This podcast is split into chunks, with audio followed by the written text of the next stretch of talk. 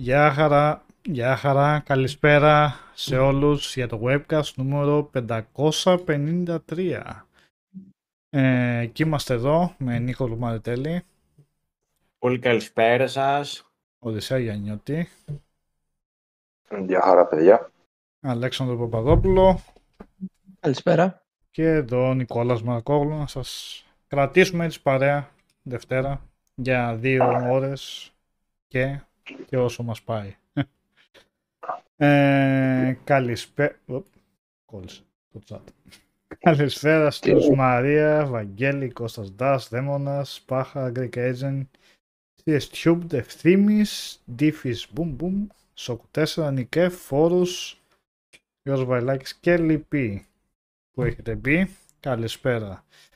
Ε, σήμερα δεν θα μπορέσει να μπει ο Γιώργος Καλύφας τελικά. Έχει κάποια ε, θέματα, θεματάκια που δεν είναι της παρούσης, αλλά θα κάνει μάλλον λίγο διάστημα ακόμα για να μπει. Ε, ελπίζουμε να σε μπερδέψει σύντομα και να επιστρέψει στην παρέα μας. Ε, αλλά θα είμαστε εμείς εδώ, στο μεταξύ, να λέμε τα της επικαιρότητας, τα παιχνίδια και ό,τι άλλο προκύψει, όπως το ότι ο Οδυσσέας θα μας πει την πλήρη άποψή του για το Final Fantasy 16. Νομίζω έχει σχηματίσει ήδη μια εικόνα. Τι λέω Το review κώδικα που έχεις πάρει. Ποιο μέρος τι είχες. Αυτό Μας το πριν τα λέει. έλεγε. Έτσι δεν γίνεται τα σωστά reviews. Ναι, από τον demo. Από το Ωραίο το demo. demo. Ωραίο το demo. Ε, ναι. Δεν μας Αλλά- είπε τελικά. Τι, δεν θα, μα- θα, θα μας τα πει, μια και Μμ. καλή. Ε, Κάτσε να... πώς; Τίποτα, τίποτα. Θα στείλω ένα ερώτημα στο chat γιατί δεν το ξέρω καλά το τέτοιο. Ποιο; Τίποτα, τίποτα, τίποτα. Για στείλ και θα δούμε στο το background εδώ πέρα. Ναι, ναι. Που τα κλείνω. Τι; ε,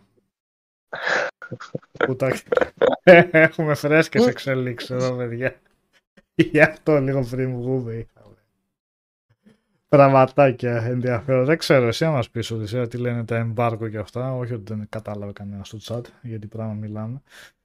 Και δεν νομίζω να υπάρχει και embargo έτσι κι αλλιώς για να πούμε αν έχουμε κωδικό από ένα πολύ σημαντικό παιχνίδι που βγαίνει σε λίγες μέρες. Δεν θα μαντέψετε ποτέ. ναι, ξέρεις. Ε... Πού τα κλείνεις τα τρώω. Νομίζω αν το βάλεις ότι είσαι offline έτσι κι αλλιώς δεν βγαίνει. Οκ. Ναι. Αλλά εντάξει το βλέπεις και μετά αυτό δεν είναι κάτι απλό είναι.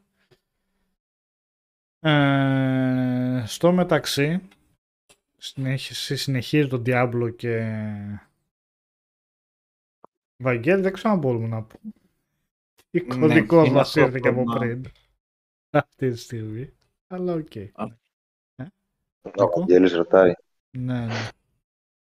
Ναι, οκ, εντάξει. Α. Νιάου, νιάου. Ναι. Αλλά οκ, δεν χρειάζεται να πούμε κάτι άλλο.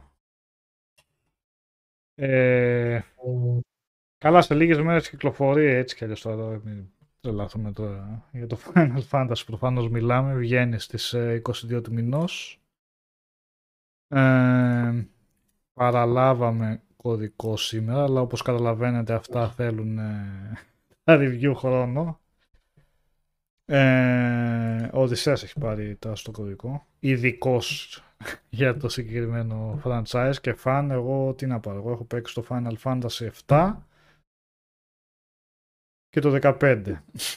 και λίγο από το MMO το, το 14. Εντάξει, τι να... Ε, Παρ' όλα αυτά, εντάξει, με έχει ψήσει σε πάρα πολύ μεγάλο βαθμό τρελό hype για το Final Fantasy 16. Και... Τι μπορούμε, ρε παιδιά, να πούμε για αυτό το πράγμα; Τι εννοείς; Τι να, Να, πούμε; περιγράψουμε λίγο τι είδο παιχνιδιού είναι, δηλαδή μέχρι τι επιτρέπεται να μιλήσουμε. Ό,τι βάλουμε στο demo. Μα Δεν έχουμε κανένα embargo γι' αυτό. Αυτό δεν το έχει δύο άνθρωπος στο παιχνίδι καθόλου. Τι είναι; Ό,τι θέλουμε λέμε. Δεν, δεν, δεν- δεν έχουμε Chocobo, κάποια ε. inside πληροφορία. Ε, ε, ναι, είχα παίξει, δεν θυμάμαι, είχα πει στην προηγούμενη εκπομπή. Μπορεί, όχι, πότε το είχα παίξει στο demo. Ε, μπορείς σε live stream να είχα πει και, και έχω, και έχω μπερδευτεί τώρα. Μπορεί να τα πω σε webcast, μην τα ξαναλέω. Αλλά έπαιξα τον demo και εγώ για τον demo.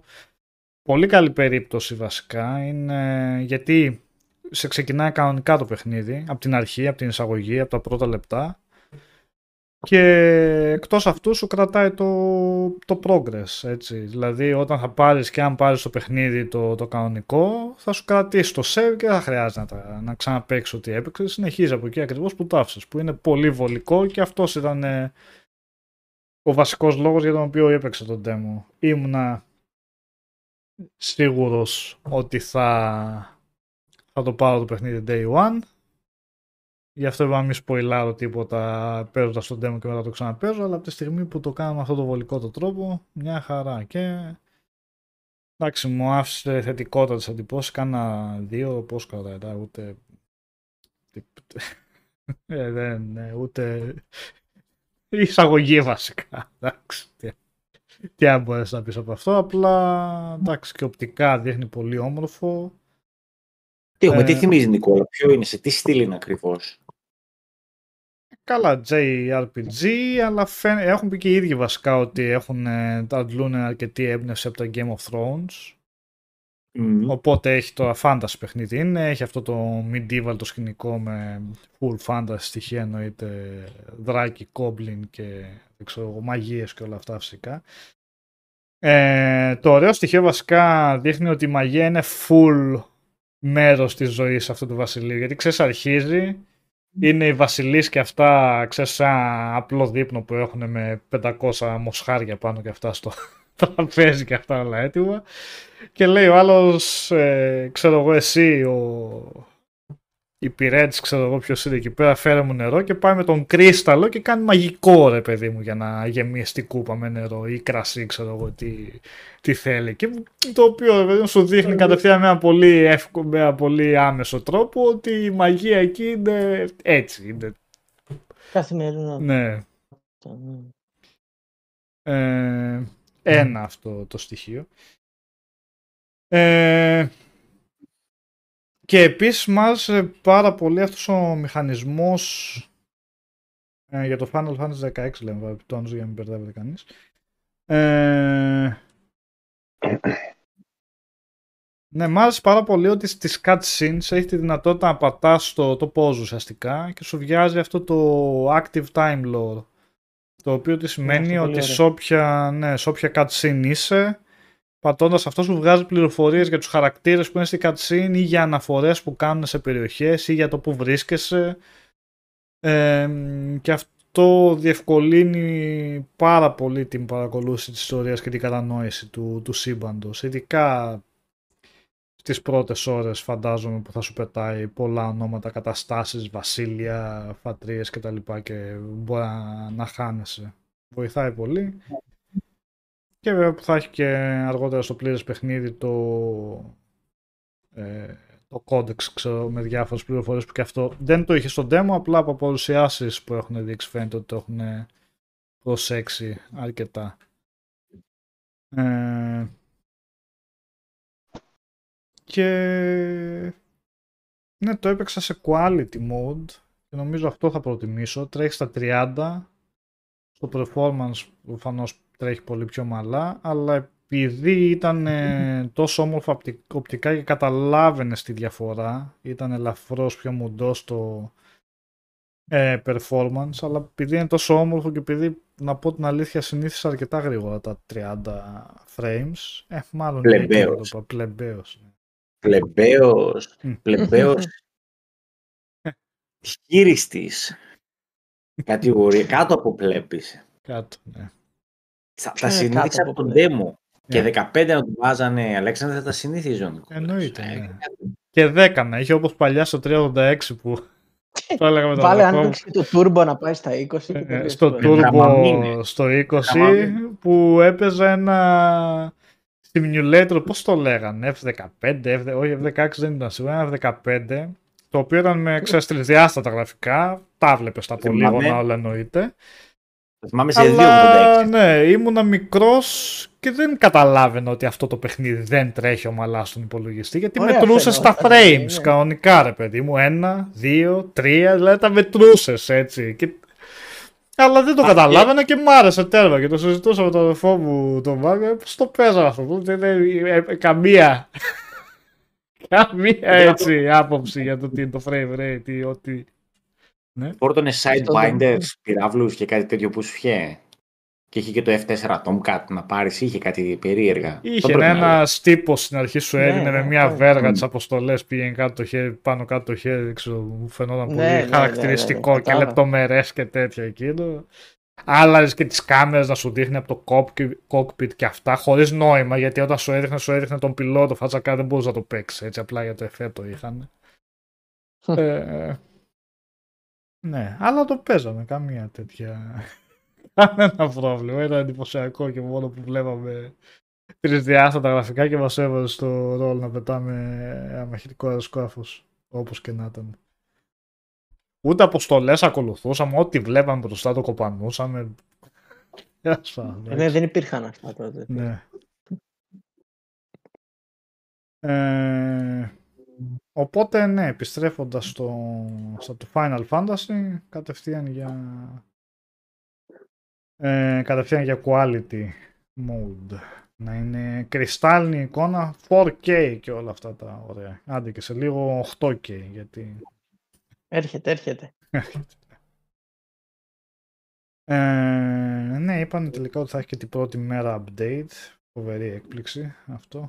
Εντάξει. Ναι, είχαν πει ότι δεν θα είχε, αλλά τελικά ανακοίνωσαν. ότι Εντάξει, θα τι, έχει. δεν Εντάξει, θα λες είχε και κάτι και- κακό να έχει, να μην έχει, ναι, δηλαδή. Μα αφού είχε γίνει gold πριν πόσο καιρό, δηλαδή στο μεταξύ δεν σταματήσαν να δουλεύουν. Προφανώς συνεχίζουν και Προφανώς. δουλεύουν στο παιχνίδι, Ναι. άρα θα έχει διορθώσει και ένα σωρό σε διάστημα ενός μήνα Ε. και ξέρω εγώ από τότε που πέρασε η... Ε, βέβαια. Και το όπως τύπομα επίσης των είπαν ότι, ναι. ότι το build που είδαμε στο demo ήταν πολύ πίσω στη σύγκριση με το build που είναι Ναι. το λειτουργικό τους. Μμμ. Αυτό που θα είναι στο day one. Οπότε, εντάξει, θα υπάρχουν και επιλογές στα settings διαφορετικές για αυτούς που θέλουν να βγάλουν blur motion κτλ. που συζητήθηκαν και αυτά. Ε, Ναι, είπαν. γενικά θα είναι πιο σταθερή. Νομίζω αυτό θα το προσθέσουν αργότερα, είπαν για το Blair Mode. Ναι, γιατί- είπανε όμως ότι θα είναι σύντομα, ότι δεν θα Μμμ. αργήσει πάρα πολύ για να γίνει αυτό. Οπότε γενικά ας το δούμε στη μορφή που θα έρθει εκτός του demo, δηλαδή στο day one και βλέπουμε. Ναι. Όχι ότι δεν ήταν, δηλαδή καλό οπτικά. Φάνηκε μια Ναι, ναι, χαρά. ναι. Ε, πολύ υποσχόμενο, παιδιά. Εντάξει, περιμένω πώς και πώς. Περιμένω πώς Και και, πολύ πώς. ωραία ε, μουσική. ναι, ωραία μουσική. Πάρα πολύ ωραία μουσική. Ε, όσο είδαμε, αλλά το, το σύστημα μάχης μου έκανε Ναι. φοβερή εντύπωση. Πολύ καλή απόκριση στο, στις αποφυγές, αυτά που έλεγε και ο Οδυσσέας δηλαδή. Και με έκανε να θέλω δηλαδή να μπω σε περισσότερες και περισσότερες μάχες. Δηλαδή έλεγα δώσε μου κι άλλα goblin και άλλους εχθρούς να Ισχύει, το κάνω ισχύει, ακόμα ναι, περισσότερο ήταν- κτήμα μου το, ναι, το πώς ε, σύστημα, κυλάει η ναι. μάχη. Ε, για να δούμε. Ναι, Κάτι μου φαίνεται λένε πως Μαξί θα θα- πάρω το παιχνίδι στο τέλος και θα το παίξω από την αρχή και πάλι να το ξεκινήσω αυτό. Δεν ξέρω Οδυσσέα, θα το πας από εκεί που ήσουν ή πάλι όλο από την αρχή. Όλο λες και... Ε, έχω παίξει τρεις φορές ήδη τον demo, δεν Α. νομίζω να το παίξω και τέταρτη. Α, ήδη Οκ, τρεις, εντάξει. οκ. εντάξει. Απλά για πλάκα αυτό θα κάνω λίγο για να σβήσω τη δίψα μου και εγώ. Λίγο πριν βγει θα το... Λίγο πριν βγει, δηλαδή τώρα που Μια βγαίνει μέρα στα πριν κοντά. βγει, δηλαδή δύο, ναι, να ορίστε. Είναι σαν να παίξεις τις πρώτες δύο ώρες, δεν είναι Μμ. κάτι. Ναι. Ε, ναι, ωραία, ωραία πράγματα. Πολύ ελπιδοφόρα για τελική ποιότητα. Ε, πολύ θετική εντύπωση και το loading που έχει έτσι. Αλλάζεις χώρα, μέρος στο χάρτη, στο overworld και κάνει load μέσα Εδώ σε δεν είναι δύο τίποτα, δευτερόλεπτα, ναι. τρία το πολύ ξέρω εγώ. Ε, για να δούμε, για να δούμε. Σύντομα. Περιμένω πώς και πώς να μας πει τις πρώτες εκτιμήσεις ο Οδυσσέας που θα το προχωρήσει νωρίτερα. Θα δίνει report κάθε μέρα. Ο Οδυσσέας δεν έχω καταλάβει τι κάνει μεταξύ. Κάτι τον ακούω εκεί, μαστορεύει, χαρχαλεύει, αλλά για το Final Fantasy τι λέει κουβέντα. Έχει αρχίσει παίζει και δεν λέει τίποτα. Πήγα λίγο στον Diablo να κάνω promote κάτι παιδιά που μπήκανε. Α, ορίστε. Τα τελευταία Τώρα είναι που- στο Diablo, ορίστε. Τώρα που είπε Diablo, η αλήθεια είναι ότι θα ήταν πολύ σκληρό να πω ότι ή- έχει κάποιο είδους βαρετό. Εμείς μεγαλώσαμε. Δηλαδή, αυτή του Diablo. Σε κάποια φάση λες, Enough. ναι, enough. Δηλαδή, θα πιάσω τώρα τον εαυτό μου και είμαι λίγο για το παιχνίδι το, μετά το campaign.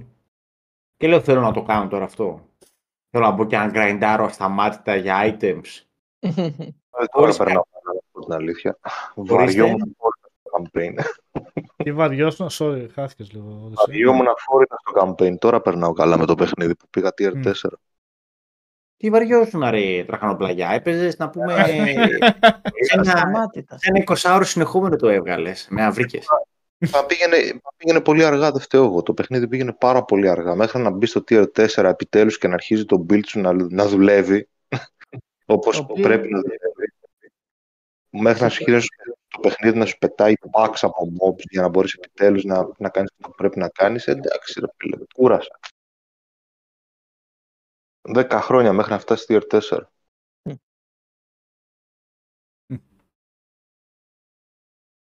Και εκεί που φτάνεις. Εμένα σε- τώρα- ναι. Τώρα μου αρέσει το παιχνίδι. Τώρα, τώρα με ευχαριστεί το παιχνίδι που πλέον έχουν αρχίσει να δουλεύουν όλα, ρε παιδί μου. Και τα Paragon και τα Aspects και το Gear και να καταλαβαίνεις τη διαφορά που πάει λάθος το build σου, ας πούμε.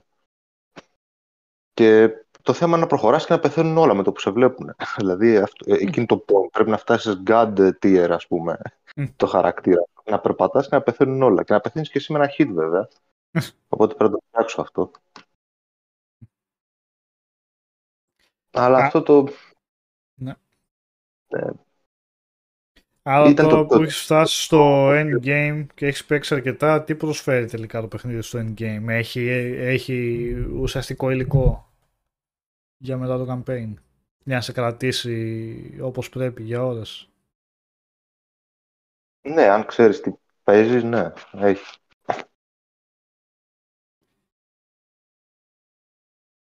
Τι θα πει ουσιαστικό υλικό, δηλαδή είναι Ε, λίγο δεν ξέρω παγίδα. πώς είναι τα quest, αν, τα quest, αν έχει ποικιλία, πώς το δούμε, δεν- δεν- εσύ, εσύ θα πεις, έξω, δεν, δεν ξέρω. Ε; quest. το θέμα Εγώ είναι... θα ρωτάω από την, από την οπτική ενός ε, άσχετου με endgame γιατί δεν έχω ασχοληθεί, ασχοληθεί με endgame με άλλα παιχνίδια. Οπότε αν μπω αυτή τη στιγμή να συνεχίσω μετά το campaign του Diablo θα είμαι λίγο στα χαμένα στο, από την άποψη το τι μπορώ να περιμένω σε ένα τέτοιο είδους παιχνίδι που έχει γίνει MMO όπως λέμε από το endgame. Τι έχει να σου προσφέρει. Καλά δεν είναι και στο 3 έτσι ήταν. Με το που το έλεγε το campaign έμπαινε σε μια διαδικασία όπου ουσιαστικά το παιχνίδι είναι πραγματικά αυτό που είναι ρε παιδί μου. Δηλαδή είναι η μεθόδη που θα καταφέρεις να βρεις ή να εφεύρεις ώστε ο τρόπος με τον οποίο ουσιαστικά παίζεις την κλάση που έχεις επιλέξει να μπορεί να τα απεξέλθει με άνεση σε όλες τις προκλήσεις που σου βγάζει το παιχνίδι. Αυτό είναι το Diablo. Απλώς που εμένα ο μόνος μου αστερίσκο είναι αυτός που σου είπα και. Συγγνώμη, πότε παίζαμε ρε Οδυσσέα, Κυριακή πρωί παίζαμε; Ε, νομίζω Τι είχαμε Σάββατο παίξαμε. πει- Κυριακή. είχαμε- Σάββατο, Σάββατο Κυριακή. Τέλος Ναι. πάντων, ναι, μια από τις δύο. Ναι. Νομίζω Κυριακή παίζεις. Χθες δηλαδή. Whatever. Ήταν καλά. Δεν έχει σημασία. Ε, Ε. είναι ότι έχεις ταπανίσει 100, πόσο ώρες είναι τώρα, πάνω από 100 ώρες σε έναν χαρακτήρα και δεν μπορείς να πεις θα αλλάξω build να τον δοκιμάσω αλλιώς. Αυτό είναι το πρόβλημά μου. Έχεις αφιερώσει, δηλαδή πρέπει να έχεις στοκάρει τα items που πιστεύεις ότι μπορεί να τα χρειαζόσουν και αν πεις να δοκιμάσεις κάτι διαφορετικό, πώς κάνεις αυτή την αλλαγή. Οπότε τον παντρεύεσαι. Το παντρεύεσαι και το χαρακτήρα σου και τον build σου, γιατί έχει πάρα πολύ κόπο από πίσω. Ε, είναι Καλά. μια διαδικασία, ναι, εντάξει, οκ. Είναι μια διαδικασία, δεν στο κάνει εύκολο. Αυτό υπήρχε και στο. Προ... Υπήρχε και στο... Δεν είμαι σίγουρος ότι υπήρχε και στο 3 αυτό, ρε Οδυσσέα. Γι' αυτό δεν Τρία είμαι. Ορίστε. Και στο 3 έτσι ήταν. OK, ok, ok, ok. Έπρεπε να μαζέψεις το αντίστοιχο gear για να μπορείς να στηρίξεις τις αλλαγές που θες να κάνεις στο build σου, αν θες να παίξεις τελείως διαφορετικά. Εντάξει, ωραία. Δηλαδή, εγώ τώρα που παίζω με, με Ice Mage, ας πούμε, αν θέλω να τον γυρίσω σε Fire Mage, ε, είναι μια διαδικασία. Θα μπω σε μια διαδικασία. Θα πρέπει να αλλάξω όλο το skill tree μου Θα πρέπει να βρω τα αντίστοιχα items με τα αντίστοιχα aspects που να το υποστηρίζουν και να κάνω αλλαγές και στο Paragon Board, γιατί θα παίξω κάτι τελείως διαφορετικό από αυτό που παίζω τώρα. Εντάξει, είναι μια διαδικασία, ρε παιδί μου. Μα αυτή είναι και η λογική του Diablo, να σε βάζει σε μια τέτοια μανιέρα.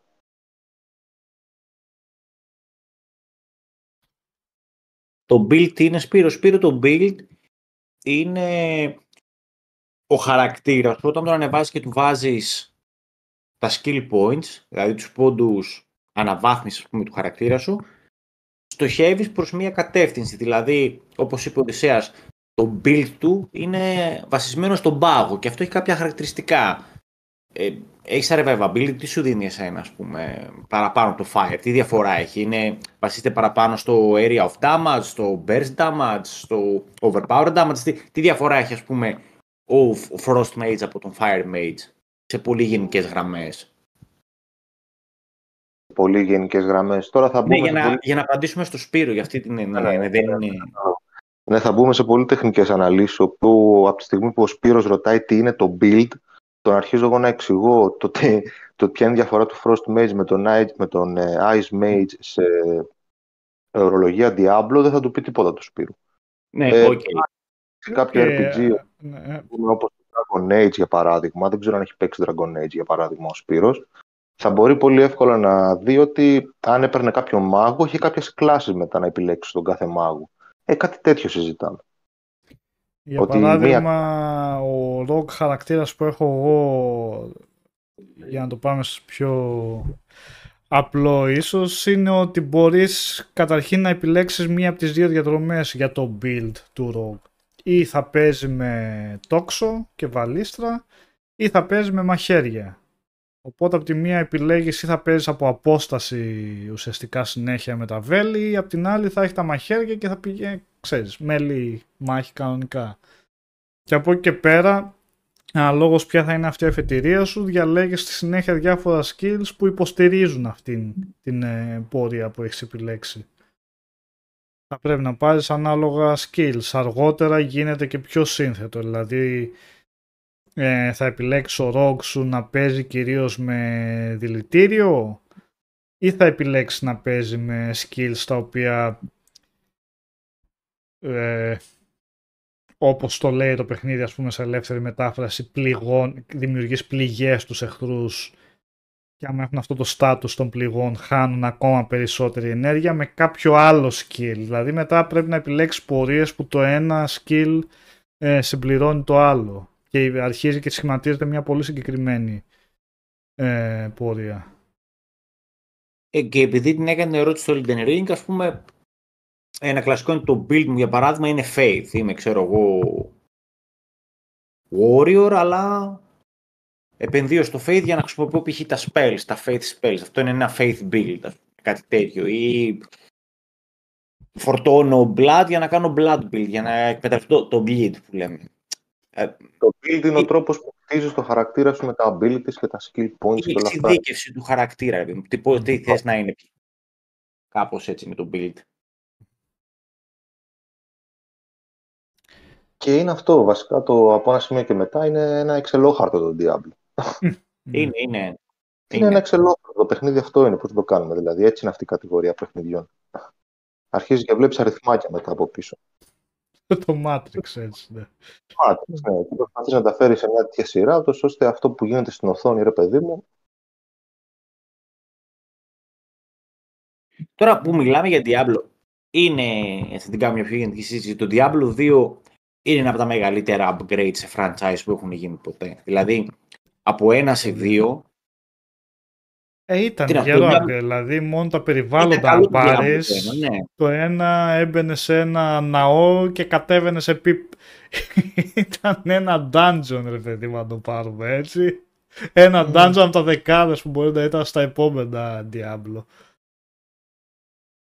Αλλά ήταν το εντάξει δεν γίνεται να καταλαβαίνετε έτσι. Το Diablo το ένα είναι έθεσε βάσεις για τεράστιες βάσεις βασικά με αυτό που έκανε ναι, για το είδος γενικότερα. Αλλά ναι, το 2 νομίζω ήταν τρελή εξέλιξη.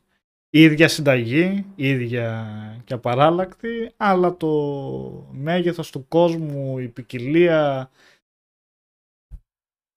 και οι κλάσεις ποιες είχε; Το πρώτο είχε Fighter, Mage, ε, Rogue, το Diablo 2 είχε αυτούς τους τρεις και πέντε, δεν είχε με πέντε, τέσσερις, με τέσσερις άρχισε. Οι τέσσερις. Barbarian είχε.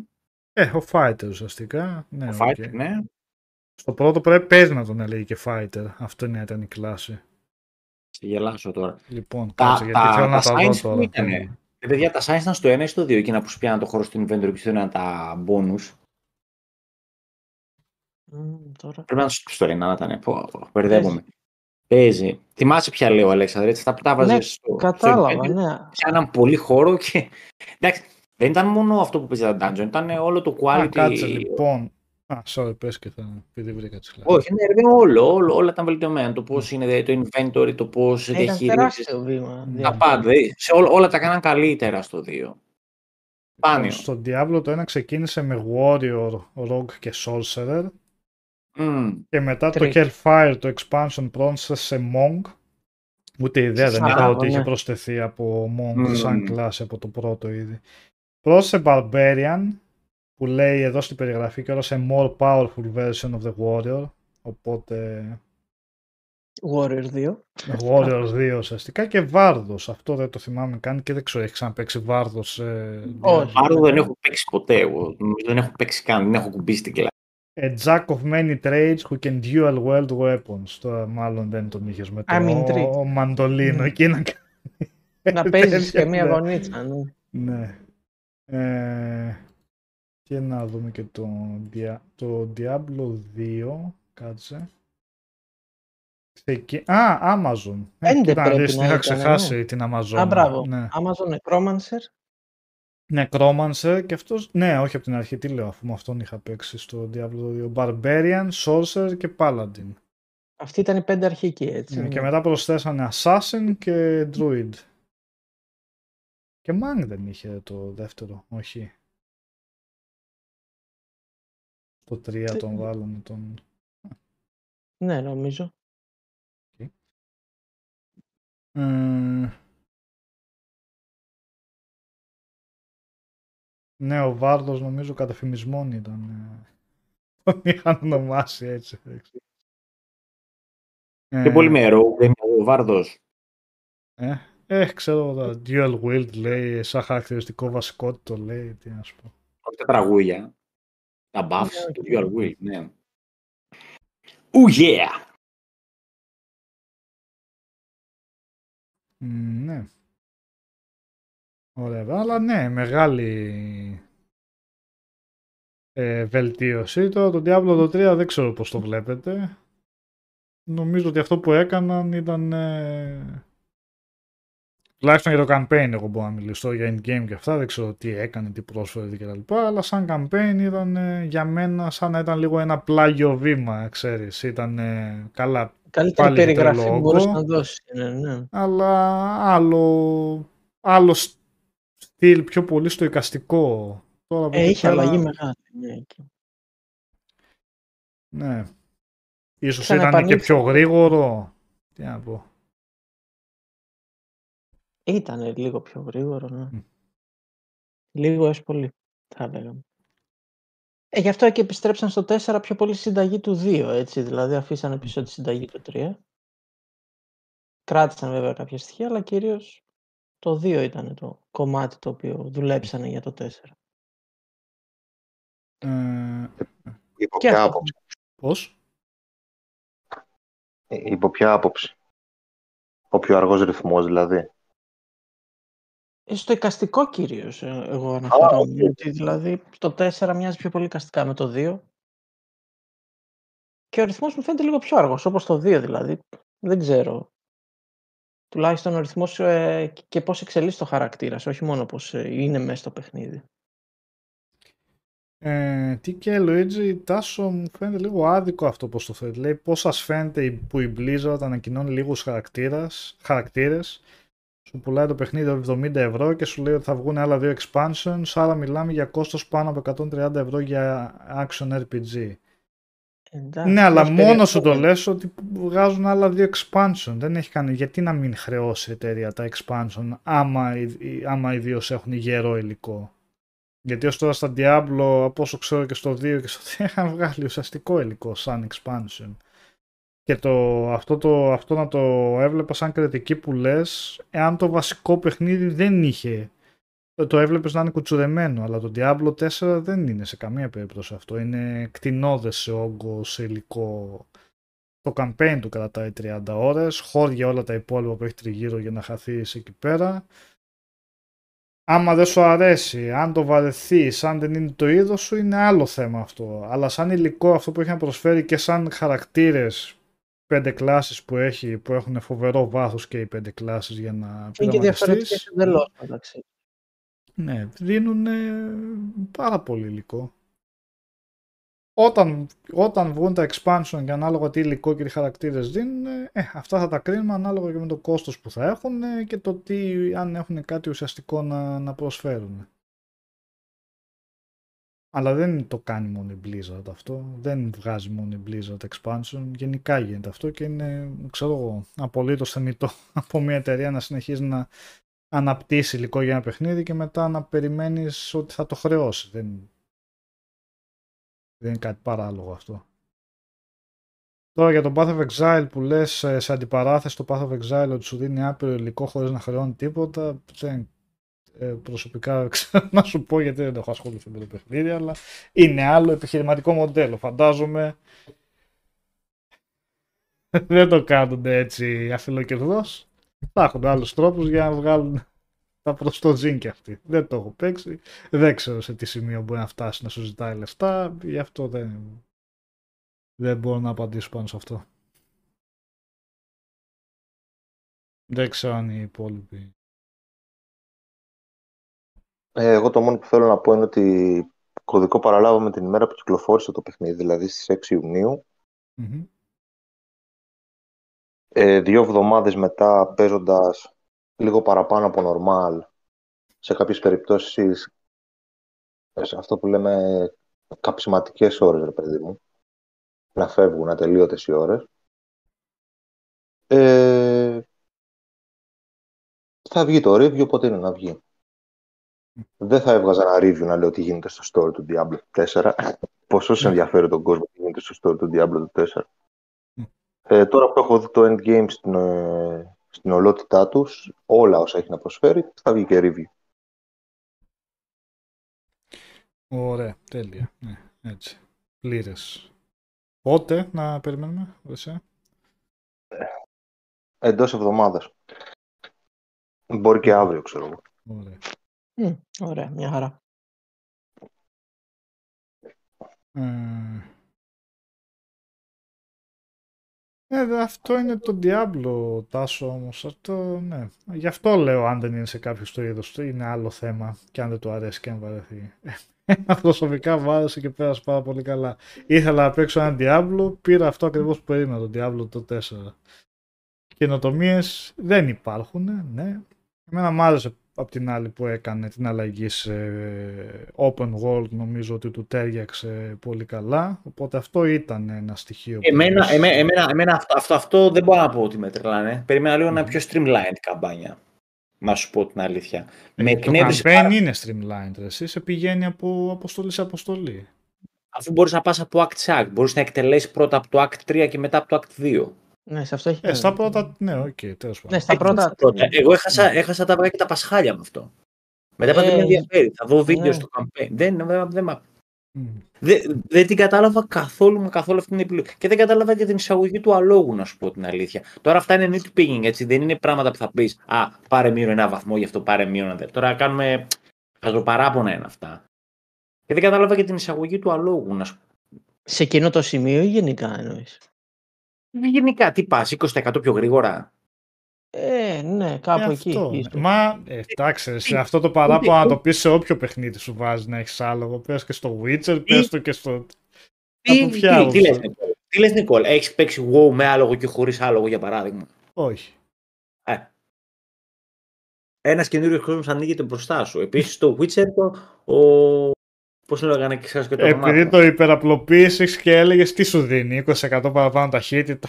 Ε, αυτό είναι το Ναι. άλογο. Σου κάνει να πας πιο γρήγορα από το ένα μέρος στο άλλο. Τι εννοείς; Πολύ αργά. Καλά, δεν είναι και τεράστιες οι αποστάσεις που έχεις να διανύσεις, αλλά ε, παιδί μου. οκ, δεν- εν τέλει δεν προσέθεσε τίποτα, γι' αυτό και το βάλαμε να το παίρνεις στο 45 level, ξέρω εγώ, οπότε τελειώσει το campaign. Μετά το τέλος του τρίτου act νομίζω το παίρνεις εκεί. Μμμ.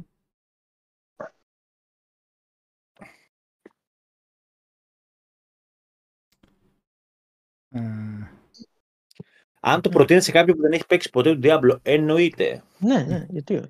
Το 100%.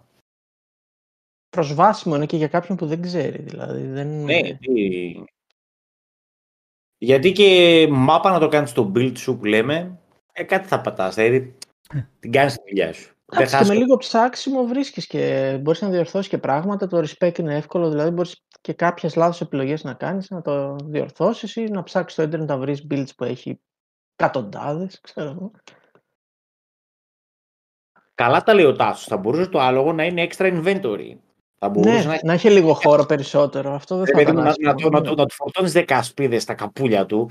Έτσι, Έλα εδώ, ναι. έλα εδώ. Να τις μαζεύω Είναι- όλες όσες βρίσκω. Να μαζεύω μην είναι όλες. όλη την ώρα... Αφού ρε Δεν- κάνεις fast travel bam bam με τα portal. Πιο inventor και Δεν πιο- με ενδιαφέρει. Δεν σε ενδιαφέρει. Θέλει Με ακόμα ενδιαφέρει περισσότερη ευκολία. Πήρα ένα άλογο, το έκανα δύο φορές με το Z Σαμών. Έκανα και μια φορά το εφέ που κάνει όταν πέφτει από το άλογο και κάνεις damage, κάτι μια χαζομάρα. Α, εκείνο ένα μικρό, ναι. Ναι, αυτό. Πάτησε και τρεις φορές το space και είδα ότι είναι timed το bonus. Δηλαδή δεν, το- δεν πατάς καν να σε άκρασε απασχολημένο, ξέρω εγώ. Να... Όχι, έχει cooldown, ναι. Έχει δεν- cooldown, οπότε λέω. Δεν θα μοιάζει, ξέρω εγώ. Σχέστηκα για αυτά. Ο- Με τα πόδια παραδοσιακά. Νάτος, έχει κα... κάψεις όλες, οπότε, ορίστε. Θα βγάλουμε να κάνουμε αφιέρωμα τα καλύτερα άλογα σε, σε βιντεοπαιχνίδια. Σωστό Εγώ- αυτό, ωραίο ακούγεται. Ωραίο ακούγεται. Μία από τις πρώτες Άλλο. θέσεις θα είναι στο Shadow of the Colossus. Άρα όλο αυτό δεν έκανε και ο πολλά. Torrent. Ε; Ο Torrent. Ο Torrent του Elden Ring. Ο Torrent, να τους κατευθείαν. Τώρα είναι από πολύ νωρί τον παίρνεις. Τι ήταν; Τι λέω. Το, Τον Torrent κατευθείαν τον παίρνεις. Τι; το άλογο στο κολόσου. Από πολύ νωρίς το παίρνεις.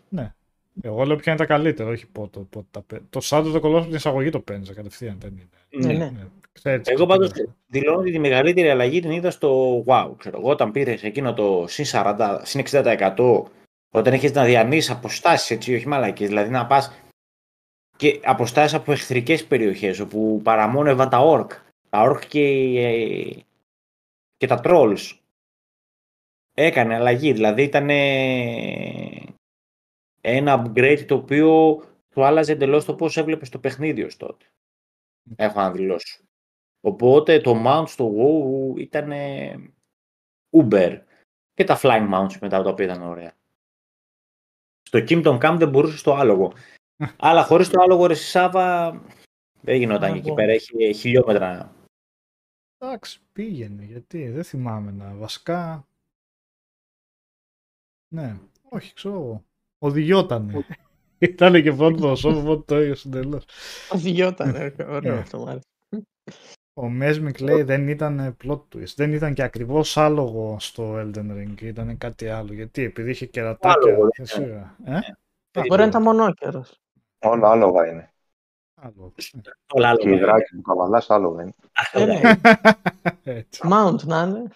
Άλογο. Το Elden Ring πέρα πέραν της ταχύτητας ρε παιδί μου στην α, μετακίνηση έχει και λογική το άλογο το να κάνεις και μάχες πάνω από το άλογο. Δηλαδή ήταν integral part του gameplay θα έλεγα. Ναι. Συν ότι σε βοηθούσε στην καθετότητα και στο verticality με τα αλματάκια του. Πηδούσε το κρικρί εκεί πέρα το torrent. Ε, από καλά, βράχος. ναι, ήταν πολύ ουσιαστικό κομμάτι για την περιοχή. Δηλαδή ήταν ουσιαστικό δεν να πεις. Δεν σαν τον Diablo, α πάω 20% πιο γρήγορα. Που μου λες, μα, μα με παιδιά, να σας δώσω ένα παράδειγμα. Είμαστε εγώ, ο Κώστας, ο Νικόλας και ένα παιδί ο Νικήτας από το site είχαμε κάνει ένα πάρτι και λέει πω που έχει δύο λεπτά να προλάβουμε ένα world event. Εμείς δεν είχαμε άλογο. Έφυγα Ήμασταν- τρέχοντας εγώ. Έφυγε τρέχοντας να προλάβει και φτάσαμε 15 δευτερόλεπτα μετά. Δηλαδή Ε, Δεν προλάβαμε όλοι. φτάσατε εδώ πέρα. και ακριβώς, Απάτη, ξέρεις έτσι. απάτη, Είναι τελείως. σαν αυτάς τις ταινίες που βλέπεις στυλ Indiana Jones και τέτοια, κάτι Tomb Raider και αυτά που πάει με τα χίλια ζόρια ο ήρωας η ηρωίδα μέσα και πηγαίνει και βρίσκει τους άλλους ήδη εκεί μέσα. Ξέρω εγώ. Τα μηχανήματα και όλα και λες οι άλλοι πώς φτάσανε. Πώς φτάσανε ήδη. Ε, Ε, τι και η Λουίτζη από αυτή την έννοια ξεκάθαρα μπορώ να το σκεφτώ ότι το άλογο είναι μια πηγή εσόδων για την Blizzard. Ναι. Θα πάει στα cosmetics, να, το, να μην το δει κανένας, να μην ασχοληθεί κανένας με το άλογο που είναι όμορφο, γιατί κανένας κοιτάει το άλογο του άλλου. Ναι, έχει μια τέτοια λογική. Δεν, δεν, δεν κατάλαβα τι προσφέρει τελικά αυτό το πράγμα. αλλά Αλλά δίνουν μη άλογο σταυρώ- και το κοιτάς στα δόντια δηλαδή εσύ. Ναι. Δεν το έκανα αυτό. Αυτό θα μην το κάνω. Το σκέφτηκα, αλλά λέω άντε. το, Ε, το τέλειωσα το story γρήγορα, ναι, το campaign. Ναι. Έχει μερικές Αλλά μέρες. πάλι. Μ, Συγγνώμη, Νικό. Τάσο, δεν- μην το. Ε, τώρα κράξουμε το παιχνίδι επειδή το άλογο δεν είναι καλό. Προς Ε, Θεού, όχι, μην πάει. εντάξει, άμα μην δεν- το- Η πιο εύκολη και κίνηση με άλογο ήταν στα τελευταία Assassin's Creed. Μπράβο, που τα έχεις παίξει. Αρχή συγχαρητήρια. Οπότε να. Ξέρω πιο εύκολη και άνετη, τι να σου πω. Ούτε κρύο, ούτε ζέστη. Εμένα Ναι. στο Witcher, να πω την αλήθεια, πώς τον λέγανε ρε παιδιά τον Ντορί στο Witcher; Ο Ρο- Roach. Ρότς, Ρότς. Ο Ρότς, ναι. Μου φεύγε λίγο. Μου ξέφευγε. Δηλαδή δεν μπορούσα να τον κοντρολάρω και πάρα πολύ καλά. Ένας θεό ξέρει πώ πιέσα εκείνος αγώνα. Δηλαδή τυπούσα και, και σε βράχους και πέφταμε και οι δυο κάτω και, και βάζαμε Εκείνο τα το κλάματα. γνωστό, ε. Ναι, Ναι, γκουπ. Οπότε μέση. ναι. Καλά, στο RDR2 από τα καλύτερα ήταν, αλλά εκεί η Rockstar έπαιζε σε άλλα επίπεδα, Ναι, σε είδα φούλα κάτι. λιθοφάνη. Ε, ε, ναι, εντάξει. τι είπες ότι είσαι; Δεν έστριβε το άλογο. Μια χαρά. Το μουλάρωνε, ρε παιδί. Ναι, εντάξει. δεν τα μπορώ τα πολύ τέτοια. Δεν, δεν, εμένα, ας πούμε, δεν μου προσφέρουν τίποτα τα ρεαλιστικά physics στο άλογο. Ενώ στο Diablo το 4 με το που βγαίνω από το χωριό κατευθείαν το καβαλάω, δεν το σκέφτομαι καν. Πόσο σκληρός ακούστηκε τώρα. Με τον που βγαίνω από το χωριό και μέσα στο χωριό. Κατευθείαν. είναι, είναι ταυτόχρονη κίνηση, ρε παιδί μου. Όπως κάνεις dash τελείω ενστικτοδό, έτσι καβαλάς και το άλογο και πας. Οκ, εντάξει.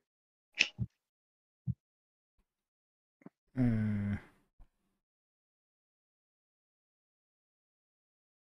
Αυτά εντάξει μόνο είναι μόνο 7 άλογα από 5 παιχνίδια. Δεν υπάρχουν. Πολλά, πολλά, πολλά. Ναι. Ε, Ξέρω μόνο 7 άλογα θα έχει. Εντάξει, δεν είναι. Απλά τώρα δεν μας έρχονται. Πρέπει να κάτσουμε να σκεφτούμε. του Ghosts of Tsushima, στο απόλυτο έπος της Ghosts of Tsushima, λέει ο Γιάννης, εγώ είχα ξε... είχα ξεχάσει ότι είχε άλογο. Okay. Ε, Έχει και Ναι. story με το άλογο, ναι, συγκεκριμένο. Α, αυτό και αν το έχω ξεχάσει. Με το... Είχε story με το άλογο. Είχε ένα side quest.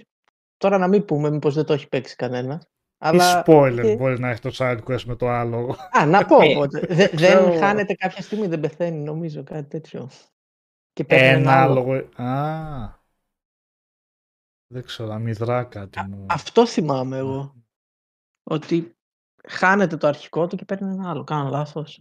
Ε, α, τέλος πάντων. Δεν θυμάμαι καθόλου. Δεν Δεν έχει και πολύ θυμάμαι και σημασία τώρα τι Ναι. θέση μου έκανες με το άλογο του Ghost of Tsushima. Καλά, κανένα, αλλά Ναι. απλά το- μου ήρθε τώρα σαν εικόνα. Ε, Dark Τα Side Dark Side ήταν ρε. άλλο που δεν θυμάμαι. Είχε άλογο στο Darksiders.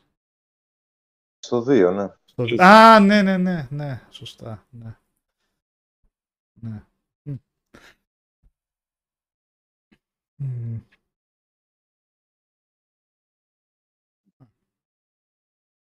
Μμ. Οκ. Ο Yoshi πιάνει, εννοείται πιάνει. Είπαμε εδώ οι δράκοι και όλα, όλα είναι άλογα. Ο Yoshi φυσικά.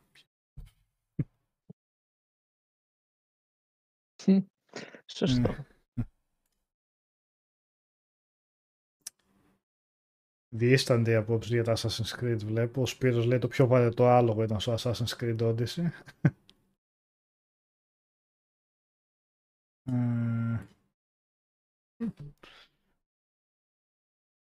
Ε, Οκ. Μάλιστα. Μάλιστα. Δεν ξέρω αν θέλετε να προσθέσετε κάτι για το Diablo. Θα έχουμε βέβαια, όπως είπε και ο Οδυσσέας, σύντομα ε, το Ε, review. Περιμένουμε το review του Οδυσσέα να... Πλήρη Ακριβώς. άποψη, ναι. Ε, και Πες σιγά... μας για το, για, για το Lies of Pi να μας πεις. Για τον demo. Δεν μου ήταν. Είδα λίγο το στο. Ε, το το, stream ναι. σου. πότε βγαίνει, το Σεπτέμβριο. Το- δηλαδή. Τι ώρα το έχεις βάλει αυτό, ήταν μια ώρα πολύ άβολη για μένα αυτή. Ήταν Σάββατο βράδυ. Πρέπει, ναι. Μμ. Ναι, ναι, ναι. Χθες δεν είδα σίγουρα. ναι, προχθές τι ήταν. Και σε είδα να σε δέρνει ένα boss. Το είδα, δεν είναι κάτι άλλο. Πήγες το βγάλεις και σε έχεις πιάσει την κουβέντα, σου έκανε hub hoop. Ε, στο τελευταίο boss που βγαίνει ένας αυτός ο κλασικός Άγγλος αστυνομικός με το, ναι, με το καπέλο το ψηλό και αυτά, αλλά σε στυλ, αλλά τρίμετρο και ως puppet, ρομποτικός. Και σε σαπίζεις στο ξύλο. Γιατί γενικά το Lies of P... Συγγνώμη, Νικόλα, Συγχωρείτε. να δώσω ένα κούντο στον Άρωτρολ που είπε Έψαχνα ένα καλό λόγο παίρνει τόση ώρα και δεν ήθελα να πω γιατί έχω πει διάφορα με τα άλογα. Μμ. Π.χ. ανοίγει διάλογο, αυτό είναι παράλογο. Τα έχω ξαναπεί αυτά. Αλλά υποψήφιο για το καλύτερο comment, συγχαρητήρια. PPO, μικρό. Ναι, ναι, ναι, για τα PPO. Συγχαρητήρια. Καλό, Η- καλό, καλό. Πράγματι φοβερό αστείο το πάει ένα επίπεδο μετά ο Σάβα. Μπράβο, παιδιά, είστε σε μεγάλη φόρμα. Ε, παίζει να κόπηκε για λίγο το stream, είτε τα δικά μου έκανε. Πείτε λίγο στο chat. ε, αλλά οκ. Πράγματι. Πράγματι. Είναι οκ τώρα. Το διαβάζω και δεν βάλω. Ε, ναι, από αυτά τα Soulsborne, τα wannabe, ξέρεις, τα παιχνίδια από διάφορες εταιρείες. το Lies of P, το Lies of P νομ- είναι το, από τα πιο ενδιαφέροντα και από τα πιο αξιόλογα μέχρι στιγμής και αυτό το λέω από την άποψη, εντάξει, έχει πολλά να δείξει προφανώς, αλλά δώσαν ένα αρκετά γεμάτο demo. Κρατάει ένα δίωρο από την εισαγωγή όπως φαίνεται παίζεις, έχει και 3-4 bosses μέσα, οπότε έχει, έχεις να δεις διάφορα, έχει και αρκετά όπλα έτσι για να δοκιμάσεις. Σου δίνει έτσι μια καλή γεύση φαντάζομαι από το παιχνίδι, βέβαια τώρα πρέπει να φανεί πόσα bosses θα έχει ε, ποικιλία, ξέρεις, σε περιβάλλοντα, γιατί όσο ενδιαφέρον και αν Θα έχει είναι και μου κίνησε παραλυσιμότητα. περιέργεια, ναι, όχι αυτό, ε, απλά με έψε πάρα πολύ γιατί μου άρεσε γενικά το παιχνίδι, αλλά ξέρεις, έχει πολύ προσκόλληση με το Bloodborne, έτσι, προφανώς πάει προς τα εκεί και το στυλ μάχης και από εκεί αντλεί έμπνευση και με το πώς είναι τα ε, περιβάλλοντα, πώς είναι φτιαγμένα, αυτή η πόλη που είσαι σαν τη Γιάρνα μην είναι κανονικά. Ε, ε, παρά είναι ό- όμοιο ε, σε φάση που λες δεν είναι τόσο φόρος τιμής όσο ότι είναι και λίγο copy-paste σε σημεία. Οπότε θα φανεί και αν το, αν, Μμμ. αν το αλλάζουν λίγο, αν το εμπλουτίζουν στη συνέχεια. Ε, απ' την άλλη, εντάξει, Μα, μ' άρεσε αυτό το, αυτό το εντελώς αλλοπρόσαλο δέσιμο που κάνουμε το παραμύθι του Πινόκιο για κάποιο λόγο, αλλά του Ε. γίνει μια ωραία Φαίνεται ωραίο. ε, υφή έτσι σκοτεινού παραμυθιού. Ε, αναγνωρίζει διάφορα ονόματα, διάφορους χαρακτήρες μέσα. Έχει ενδιαφέρον το πώς το μεταφέρουν. Προφανώς δεν έχει καμία σχέση με το παραμύθι, αλλά έχουν μια έτσι αλλού για αλλού ε, μ, έκφραση στους διάφορους χαρακτήρες, το πώς τους μεταφέρουν τους διάφορους χαρακτήρες. Ε, το σύστημα μάχης είναι αρκετά καλό, αλλά έχει διάφορα μ, θέματα παρόλα αυτά, που τα οποία νομίζω είναι σε σημείο που θα μπορούσαν να διορθωθούν μέχρι να βγει το παιχνίδι. Γιατί στη βάση του το σύστημα μάχης είναι καλό και μπορούν με διάφορες ρυθμίσεις να το κάνουν ακόμα καλύτερο φαντάζομαι. Γιατί όπως είναι αυτή τη στιγμή το παιχνίδι φαίνεται ότι ε, σε αντίθεση με το Bloodborne που επικεντρωνόταν πολύ στα dodges, κυρίως στα dodges, για το αμυντικό παιχνίδι. Ε, σε αυτό το, το πάρει, η απόκρουση δηλαδή φαίνεται ότι θα είναι αυτή η πιο βασική κίνηση για να αποφεύγεις, στις, α- για να αποκρούσεις τις αντίπαλες επιθέσεις.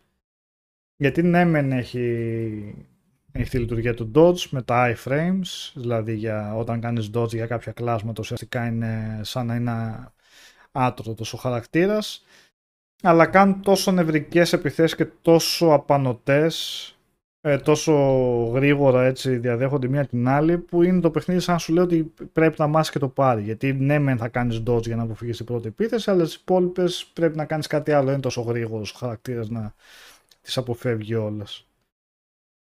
Ε, και εκεί είναι λίγο θέμα γιατί παρά είναι αυστηρό το, το πάρει.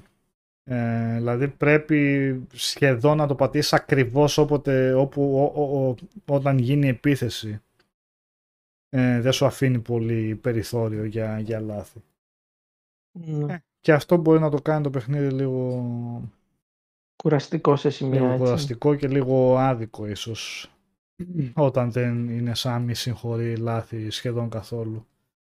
Αλλά αυτό ευελπιστώ ότι επειδή έχει ακόμα καιρό να βγει, ότι μπορούν να κάνουν ένα να κάνουν έτσι ένα balancing, να το εξισορροπήσουν, να, να γίνει καλύτερο, να γίνει πιο, πιο διασκεδαστικό το παιχνίδι. Δεν χρειάζεται να σου πάει τα νεύρα εντελώς. να έρχεται το boss να κάνει απόντε επιθέσεις και να σε κατεβάζει επειδή από τις πέντε επιθέσεις, ξέρω εγώ, δεν πρόλαβε, δεν κατάφερες να κάνεις ακριβώς τις δύο. Ε, Παρ' όλα αυτά όμως αυτό έχει μια καλή βάση και Μ' άρεσε πολύ και ο σχεδιασμός των εχθρών. Ε, παίρνει ομοιότητες με το Steel Rising, βέβαια, αν θυμάστε που είχε βγει πέρσι, που ήταν στην. Mm-hmm. Βικτοριανό. Ε, στη, στη Γαλλία, της, ε, στη Γαλλική Επανάσταση εκεί που είχε. Α, ναι, Γαλλική Επανάσταση. Με, με τα Ναι, οπότε mm. έχει αυτό το παρόμοιο στοιχείο εδώ πέρα ότι ουσιαστικά. Ε, Οτόματον, puppets, ρομπότ, όπως θέλαμε να τα πείτε, το ίδιο πράγμα είναι ουσιαστικά, αλλά μ' άρεσε περισσότερο ο σχεδιασμός εδώ πέρα. Όσα είδαν, πάση περιπτώσει. Τώρα που είμαστε σε φάση Πινόκιο, καθά συχαίνω με τον Πινόκιο, να ξέρετε. Γιατί, και...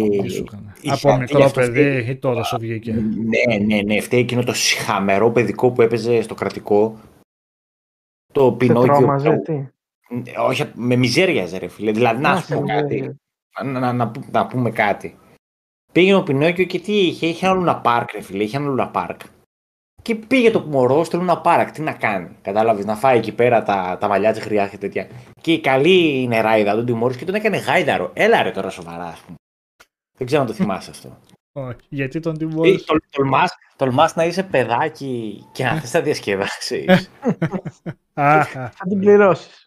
Ναι, μα πώς τολμάς. Και ήταν και αυτοί οι απαταιώνες στο παιδικό ήταν γάτα για λεπού που τον κοροϊδεύαν όλη την ώρα και σε φάση σταματή, σταματήστε επιτέλου. Δηλαδή δείξτε. δείξτε λίγο, λίγο πώς το λένε, μπάχθια ρε παιδί μου, κάτι. κάτι. Α, τραγική. Είναι ότι ο Πινόκιο ξεκινάει και είναι εντελώς ομπνόξιος, ρε παιδί μου, και αχώνευτο. Δεν ξέρω, ποτέ, ποτέ, ποτέ δεν, με, δεν δούλεψε για μένα. Γι' αυτό τώρα θα το έχεις με μια σπάθα εκεί πέρα και θα σου το δει διαφορετικά. Ε,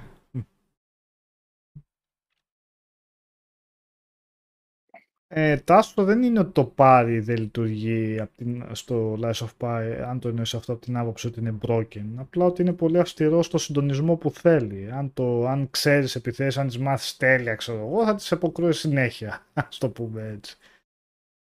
Αλλά στο Σέκυρο, μέσα από την όλη δυσκολία τους, σίγουρα ήταν πολύ πιο δουλεμένο και πολύ πιο... Πολύ, να, ε, επειδή είχε το μηχανισμό του πόστου, τους συγχωρούσε πολύ περισσότερα λάθη. Γιατί ουσιαστικά αν δεν πετύχει στο πάρει, το μετέτρεπε σε μπλοκ. Και ναι, μειωνόταν η μπάρα του πάρει αντί για την ενέργειά σου. Επομένω, μπορούσε να κάνεις αποφυγές, μπορείς να ξεφύγεις, να ξαναεπανέλθει το πάρη και να μην είχες χάσει καθόλου ενέργεια. Εδώ πέρα, όποτε δεν πετυχαίνει το πάρη, ναι, μεν μετατρέπεται σε block, αλλά block στο οποίο σου μειώνεται η ενέργεια. Λίγο, αλλά όχι και τόσο λίγο. Γιατί αν φας 10-15 χτυπήματα κάνοντας block και όχι parry, θα πέσει ο χαρακτήρας. Ναι, δεν θέλει και πολύ. Ε, αλλά OK, okay, εντάξει, το, γενικά φαίνεται καλό και έχει μήνες για να βγει. Βλέπουμε. Θα δούμε. Θα δούμε πώς θα, τι, τι Όλα πότε είναι το, το πάει, πότε βγαίνει; Ε, Σεπτέμβρη, μέσα Σεπτεμβρίου κάπου. Για ναι, πότε το πάει; Για το πάει, 19 Σεπτεμβρίου. Ναι. Εντάξει. Okay. Ε, Αυτά για το Lies of Pi. Στο μεταξύ έπαιξα το Amnesia The Bunker. Και Α, το, ναι, για το πες οποίο μου. είναι και στο Game Pass Όχι. κιόλας, νομίζω. Είναι, ναι. Μμμ. Ε, το έβγαλα σήμερα κιόλας σε κάποια φάση. Μου είχε μείνει λίγο. Α, δεν είναι και μεγάλο παιχνίδι. Από τα παιχνίδια της. Ε... Κόλλησα. Πώς τη λένε, Frictional. Ναι. Ε, είναι ίσως και από τα πιο μικρά, δηλαδή έγραψε το λίγο στο χρονόμετρο 3 με 4 ώρες, πόσο ήταν, άντε κάνα Α, τετράωρο. τόσο λίγο. Μμμ. Α, οκ. Το περίμενα λίγο περισσότερο. Αυτό πολύ μικρό Ε, ακούγεται. το προηγούμενο το Amnesia Rebirth πρέπει να ήταν κάνα 7 8 ώρο. Ναι, το θυμάμαι διπλάσιο Ναι. από αυτό που... Ήταν πολύ γεμάτη εμπειρία. Βέβαια δεν μπορώ να πω ότι με τρέλανε, αλλά σε σχέση με τα υπόλοιπα παιχνίδια τους ήταν το πιο φιλόδοξο το Rebirth. Στο τι ήθελε να κάνει και πόσα διαφορετικά περιβάλλοντα είχε και με τα puzzle πώς το πήγαινε και με την ιστορία. Εντάξει δεν του βγαίναν όλα, αλλά φαινόταν ότι θέλανε να κάνουν ένα παραπάνω βήμα για τη σειρά. Το Amnesia The Bunker είναι ένα με θετικό τρόπο θα προσπαθήσω να το πω αυτό ένα βήμα πίσω, ίσως αρκετά πίσω δηλαδή πήγε εποχές Penumbra που είχε ξεκινήσει Fiction αλλά από εκείνα τα παιχνίδια πολύ παλιά στα Penumbra ήταν και το πρώτο μου review του Penumbra οπότε έχω Έχεις μια σύνδεση. ναι, με έχω, αυτό. ναι. έχω ένα συναισθηματικό δέσιμο με αυτή τη σειρά των παιχνιδιών ε, δεν θυμάμαι στο μεταξύ του είχα βάλει. Μπορεί να ήταν η αυστηρή μου περίοδος, ξέρεις, επειδή είχα ξεχύσει- ξεκινήσει τα reviews τότε θα βάζω θα βάζω αυστηρούς βαθμούς και τέτοια. Ε, το Amnesia The Bunker εμ, διαδραματίζει στο πρώτο παγκόσμιο πόλεμο και είναι horror.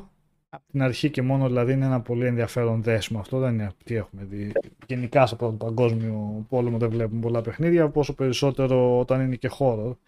Και όπως λέει και το Ε, ναι, ναι. όνομα του παιχνιδιού λαμβάνει χώρα σε ένα μ, σχετικά Ναι. μεγάλο μπάνκερ, ένα καταφύγιο. Ε, αυτά που είχαν ξέρεις τα, Στα τα χαρακώματα. trenches εκεί πέρα στα χαρακώματα, τα υπόγεια όπου βρίσκεται και ο χαρακτήρας εγκλωβίζεται εκεί μέσα και εκεί μέσα κάπου τριγύρω σύντομα θα καταλάβει ότι υπάρχει και ένα άλλο τέρας. Ένα Α, εντελώς οκ. παραφυσικό τέρας που είναι ο μόνιμος κίνδυνος όπως ήταν στο Alien ε, Isolation, το Alien εκεί πέρα που σου έβγαινε οπουδήποτε μπορούσε να σου βγει, έτσι και εδώ πέρα. Έχει αυτή τη λογική το τέρας ότι μπορεί να σου, δεν είναι scripted το πότε εμφανίζεται, αλλά τυχαία μπορεί να εμφανιστεί σε διάφορα σημεία. Το οποίο. μ, Εντάξει. τε- μ; Είπες κάτι.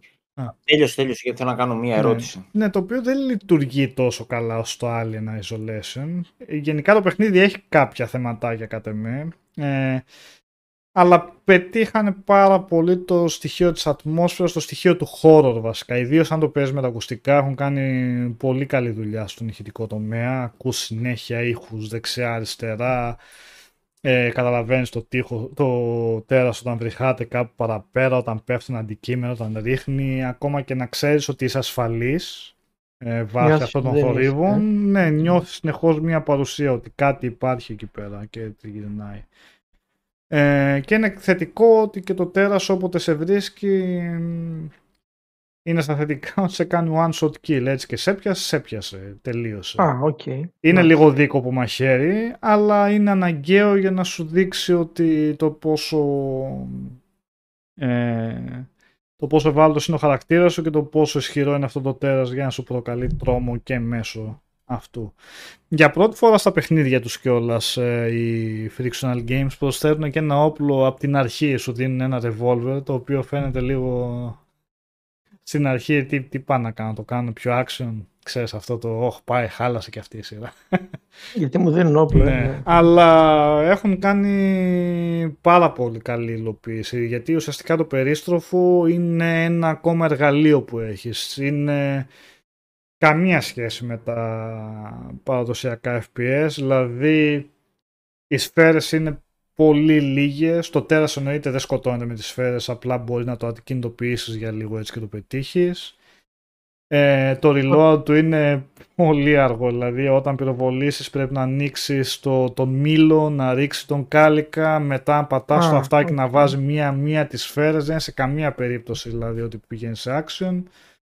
Και είναι από τη μία έτσι και σου βγει το τέρας μπροστά σου να κάνεις μία τελευταία ελπίδα να σου δώσει ότι Λίγο ναι θα το ε. πυροβολήσω για να φύγω και από εκεί πέρα έχει κάποιες κλειδαριές, μπορείς άμα θες να επιλέξεις να τις πυροβολήσεις για να τις σπάσεις, έχει κάποια βαρέλια, τα κλασικά κόκκινα βαρέλια. Ναι. ναι. άμα θες να τα πυροβολήσεις για να κραγούν για να σπάσεις άλλες πόρτες, συνήθως αυτή είναι η χρήση τους, οπότε το χρησιμοποιείς εργαλείο και πρέπει να το σκεφτείς και διπλά γιατί παίζει πολύ με το θόρυβο. Το τέρας άμα δεν υπάρχει πουθενά και πάλι όσο περισσότερο θόρυβο κάνεις, τόσο περισσότερο είναι η πιθανότητα ότι θα εμφανιστεί ξαφνικά, τραβήξει την προσοχή. Ε, και από τη φύση του κιόλας αυτό το περιβάλλον, όπως είναι επειδή είναι πολύ κλειστοφοβικό, με πολύ χαμηλό φωτισμό, παίζει κιόλας με μια γεννήτρια που πρέπει να βρίσκει συνέχεια ε, μπιτόνια, ναι, μπιτόνια με καύσιμο για να είναι σε λειτουργία ώστε να υπάρχουν κάποια φώτα δεξιά-αριστερά, οπότε σου δημιουργεί έτσι αυτό το, Τώρα το κλειστοφοβικό, την αίσθηση του εγκλωβισμού, αυτό ότι δεν μπορώ να ξεφύγω από εδώ πέρα και είμαι εδώ πέρα απομονωμένος με ένα τέρας. Ε,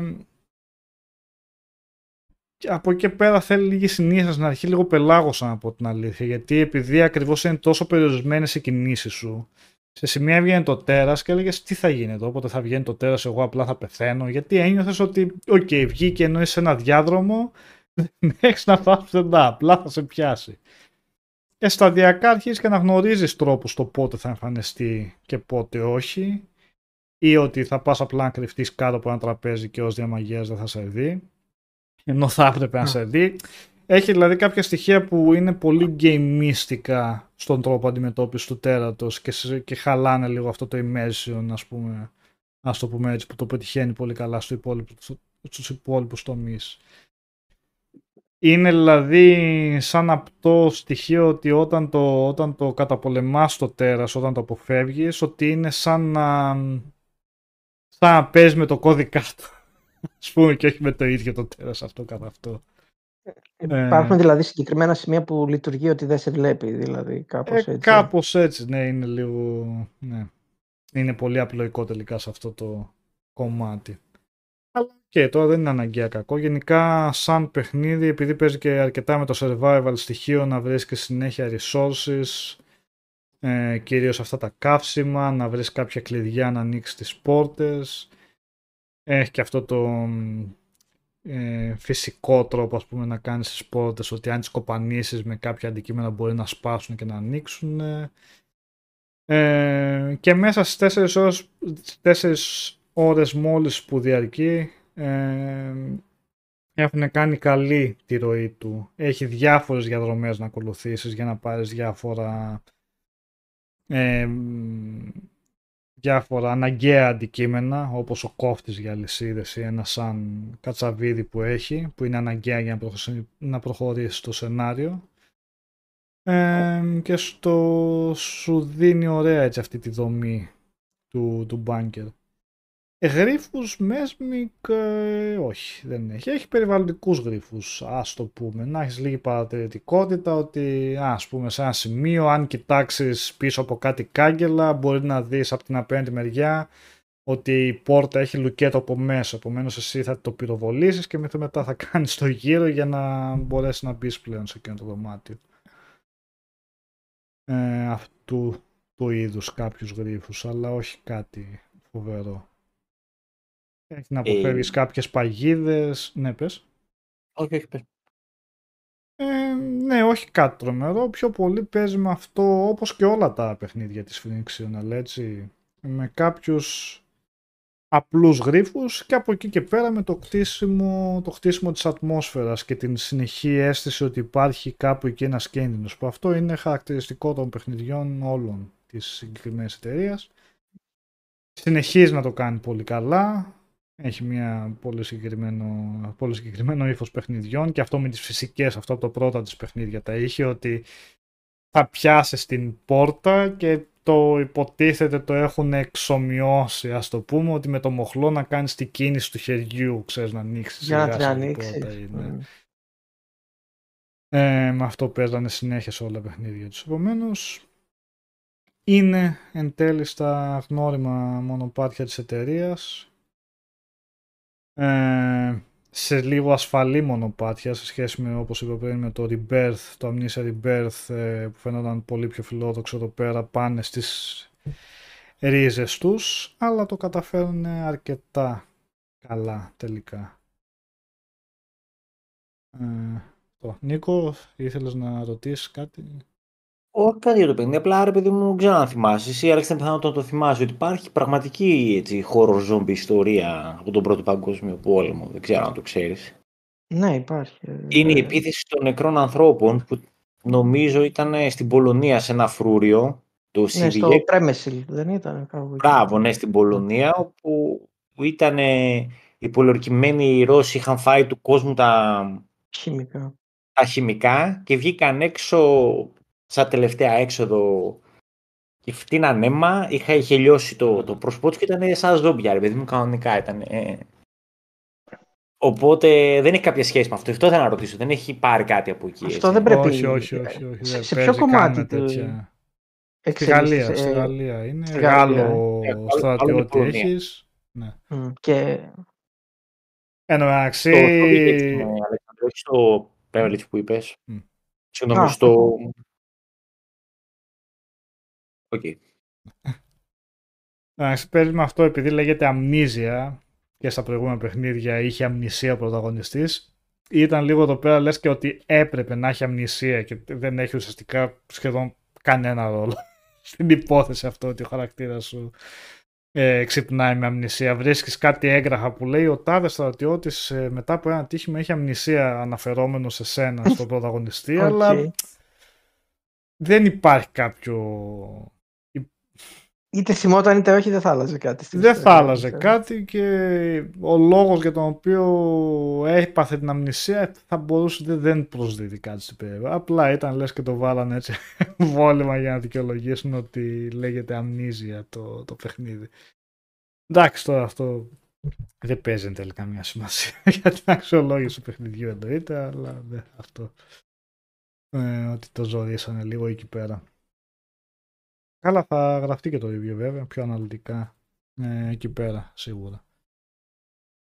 Τέλεια, αφού υπάρχει και στο Game Pass, εντάξει, είναι Μμμ. μια καλή λύση να το δει κάποιος. Αφού κρατάει και μόνο 4 ώρες. Μμμ. Ναι. Ε, αν θέλει να περάσουμε και τώρα και στις κυκλοφορίες. που Ναι, έρχονται, ναι. Όπως είχαμε πει. Θα βγάλουμε το βλέπαμε- calendar να κυκλώνουμε σιγά σιγά. Ναι, ναι, που έρχονται διάφορα. Πριν ένα πλούσιο διάστημα βασικά, δεν θυμάμαι τελευταία φορά που ήταν ως και τον Οκτώβριο, ειδικά Σεπτέμβριο-Οκτώβριο, εκεί τόσο πολύ μαζεμένοι και- τίτλοι. Και το καλοκαίρι έχει αρκετές κυκλοφορίες. Μμμ, Αυτό ναι, είναι ναι. το περίεργο που δεν το συνήθιζαν. Ε, οπότε από τα διάφορα ενδιαφέροντα ονόματα, αύριο βγαίνει το Aliens Dark Descent. Βγήκαν ήδη κάποια reviews, οκ. Ε, μέσος είναι- λέω βλέπει γύρω στο 7 πόσο βγαίνει. Ε, Ε, κάπου εκεί υπολογίζουμε ούτως ή άλλως να ήταν. Ε, isometric είναι αυτό, real time, ε, δεν είναι turn-based, έτσι, άμεσα Όχι, δεν είναι, χειρίζεσαι είναι real τους, ε, ναι, χειρίζεσαι ομάδα στρατιωτών, αλλά ναι, σε πραγματικό χρόνο. Ε, μετά το Final Fantasy 16, να εδώ ο Δεσέας θα μας πει, το, το έχει τερματίσει ήδη εκεί πέρα λίγο σε ώρα. Δύο φορές. Δύο φορές. Ε, πότε βγαίνει αυτό την Πέμπτη τώρα. Δύο είπαμε, έτσι, ναι. Ουφ, Τι Τι ήταν; έγινε. δύσκολες μάχες. Ε, Δύσκολος. Μμμ. Ε, Oxenfree 2, 12 Ιουλίου. Ε, το πρώτο έξοδο το έχετε παίξει, αλλά έχει από τους πιο φυσικούς διαλόγους που έχω δει μεταξύ των Ναι. χαρακτήρων. Είχαν κάνει φοβερή δουλειά στα, στα κείμενα. Ε, 14 Ιουλίου επιστρέφει το Jacked Alliance. Ε, Ιστορικό. Να το επιστρέφει. Jacked Alliance 3. Και λέγεται 3 νομίζω είχαν βγει και άλλο Jacked Alliance αλλά τα ανερεί μάλλον όλα γιατί είχαν ναι, βγει ναι, ναι. διάφορες, Είχαν αρκετά. ε, μετά το διάφορες τρία. αποτυχίες ναι. Εντελώς αποτυχημένα τώρα εδώ σε αυτό εργάζεται και ο δημιουργός των πρώτων παιχνιδιών. Τον βρήκανε κάπου, δεν ξέρω αν είχε ασχοληθεί με τίποτα άλλο πέρα από τα Jack Alliance, αλλά είναι και ο βασικός δημιουργός. Την ίδια μέρα 14 Ιουλίου βγαίνει το Exo Primal ε, της Capcom. Αυτό τι είναι με Με έξω, έ- έξω switch όπως Δεινόσαυρους. είχες στο Anthem και αυτά εναντίον δεινοσαύρων. Αυτά είναι. ενδιαφέρον. Μεταλλαγμένων δεινοσαύρων. Ναι. Γιατί Dino Crisis δεν θέλετε από την Capcom, ε, ορίστε. Πάρτε. ναι.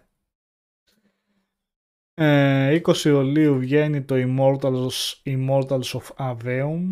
Ε, παραγωγός EA είναι σε αυ- σε αυτό. First person fantasy παιχνίδι με μαγείες. Ε, 21 Ιουλίου το Pikmin το 4 για το Switch. Ε, δυνατή κυκλοφορία. Ε, 25 Ιουλίου Remnant 2 και αυτό πολύ καλή περίπτωση να δούμε πώς θα το Ω, συνεχίσει ναι. η Gunfire, το πρώτο ήταν πολύ καλό. 26 Ιουλίου Ratchet Clank Rift Apart για υπολογιστές. Μεταφέρεται. 27 Ιουλίου The Expanse της Telltale, το επεισόδιο 1. Νίκο, θα το παίξεις αυτό; Όχι, τι έγινε, τι σημαίνει αυτό; Τι είναι. Μυστήριο σκέφτεται. βλέμμα. Ναι, δεν ξέρω. Οκ. Μ' άρεσε πάρα πολύ το Expanse. και το Τέλειωσε έχω αυτό δει. έτσι, Normal. ολοκληρώθηκε. Ναι, ναι, έχω ναι. διαφωνήσει μέχρι στο λένε με το Σάββα Μμμ. κάνω μερικές μάχες για το Expanse που δεν του άρεσε. Ναι, οκ, αν πάει στα χέρια μου και πότε βγαίνει 20. 7, 27 Ιουλίου. Μμ, Σε δεν θα επεισόδια θα πει, το βγάλουν, πρώτο ναι, επεισόδιο. αλλά θα βγαίνουν με διαφορά μερικών εβδομάδων. Δεν Δύο θα το- εβδομάδες νομίζω είπανε κάπου εκεί. Και επειδή διάβαζα Telltale, δεν θυμόμουν τη φάση. Επειδή ε, θα θυμάστε ότι είχε χρεοκοπήσει, είχε κλείσει το στούντιο. Είχε ανοίξει ένα άλλο. Ναι, είχε αγοραστεί από αλλού με διάφορα πρώην στελέχη και είχα δει διάφορα που λέγανε για συνδέσεις και τέτοια ότι ε, ναι, δεν θα κάνουμε τόσα γιατί η Telltale είχε ξεφύγει σε κάποια φάση και έκανε αγορές το ένα project Α. μετά το άλλο και κάπου εκεί λίγο ταύτισε Έχουμε σαν πει που εταιρεία. φαίνεται σε, Ναι, τα σε έχουμε κάποιο πει, ναι. webcast το, το downfall της ε, Παρά, ήταν ο Αλέξανδρος και ναι. Έκανε. Είχε ανοιχτεί έχουμε. πάρα πολύ βασικά, οπότε διάβαζα δηλώσεις τώρα για αυτήν τη νέα Telltale που λένε ότι το παίρνουμε με πιο πολύ, πιο αργές κινήσεις και μεθοδικές. Και ανάμεσα σ' άλλα είχαν πει και ότι ναι μεν θα διατηρήσουμε αυτό το μοντέλο των επεισοδίων, αλλά θα βγάζουμε ένα παιχνίδι, θα εκδίδεται το πρώτο επεισόδιο μόνο όταν θα έχουμε ολοκληρώσει όλα τα επεισόδια. Α, Ε, οκ. δεν θα είναι δηλαδή υπό ανάπτυξη τα επόμενα και θα βγαίνει το πρώτο. Απλά επιλέγουν, ε, ξέρω εγώ. Για Δεν να ξέρω κρατήσει. τι προσφέρει αυτό σε ένα παιχνίδι να βγαίνει σε επεισόδια. Ίσως το ότι μ, θεωρούν ότι θα επανέρχεται στην επικαιρότητα σαν όνομα μετά από μερικές Μόνο αυτό εβδομάδες. Μπορεί να ξέρεις. προσφέρει στην εταιρεία κάτι Αλλά, άλλο. Τι; Ναι, γιατί τώρα δεν ξέρω τι θα κάνουν αυτά. Θα τα πουλάνε ξεχωριστά επεισόδιο-επεισόδιο ή δεν, δεν Α, δεν είναι θα και σίγουρος. πουλείτε, πωλείτε σαν πακέτο δηλαδή μάλλον. Στα πακέτο θα υπάρχει σίγουρα τρόπος, απλά δεν ξέρω και αν θα γίνεται να το σπάσει και να τα αγοράσει ξεχωριστά. Τέλος πάντων. Μάλιστα. Ναι, αυτό. Ε, 28 Ιουλίου βγαίνει το Disney Illusion Island ε, platform της σειρά των Disney και Mickey Illusions και όλα αυτά είναι πολύ παλιά σειρά παιχνιδιών και επανέρχεται έτσι στο platform αυτό. Ε, Τάσο, Τάσο ρωτάει για το Layers of Fear remake το, το original πότε είχε βγει και αν είναι χώρο. Ήταν χώρο, νομίζω ο Νίκος το είχε κάνει review. Ναι, πρέπει να ήταν τώρα 16-17 παιδιά, δεν Κάτι θυμάμαι. τέτοιο, αλλά κάπου είναι εκεί, ναι. το, πρώτο, το, το remake είναι το πρώτο game σε Unreal Engine 5. Αυτό είναι το, Ναι. το selling point του, έτσι. Αυτό Ναι. είναι το... Ε, Το πολύ πολύ περίεργο σημαντικό. βασικά. Το... Δεν περάσαν χρόνια, το βγάλαν remake το Layers of Fear 1. Γιατί, αν και από ό,τι κατάλαβα, κάπου διάβασα, μπορεί και να κάνω λάθος, αλλά είναι και τα δύο μαζί. Το Layers of Fear το 1 και το 2. τα τα κάναν δύο σαν πρέπει πακέτο remake. Στο Και πακέτο περιέχει και ήταν- το expansion βέβαια, είχε βγει ένα expansion στο πρώτο το Layers of Fear. Ε, αλλά αυτό, ναι, horror είναι σίγουρα πάντως. Ναι. Μπορεί να μην παίζει με εχθρούς, δεν γίνεται να χάσεις αν θυμάμαι καλά, αλλά δεν έχει σημασία. Δηλαδή το χώρο στοιχείο το έχεις. Ε, δεν χρειάζεται αν πρέπει να χάσεις να υπάρχει αυτός ο κίνδυνος για να είναι χώρο ένα παιχνίδι. Ε, λοιπόν, συνεχίζουμε 10 Αυγούστου βγαίνει το Atlas Fallen. Αυτό ήταν να βγει Μάιο και πήρε αναβολή. Είναι της Deck 13, επειδή λέγαμε και για Soulsborne παιχνίδια. Η Deck 13, η γερμανική εταιρεία, έχει βγάλει το πιο αξιόλογο κατά με Soulsborne με το Surge 2 και τώρα δοκιμάζει κάτι αρκετά διαφορετικό εδώ. Ε, φιλόδοξο, ναι, ξέρω. Θα δείξει. Ε, Αλλά, το ναι. budget υποτίθεται, ναι. Έχουν... Ναι. Είπαν ότι είναι μεγαλύτερο budget από τα προηγούμενα Μμ. παιχνίδια. Για να το δούμε. Ε, 17 Αυγούστου βγαίνει το Shadow Gambit The Cursed Crew.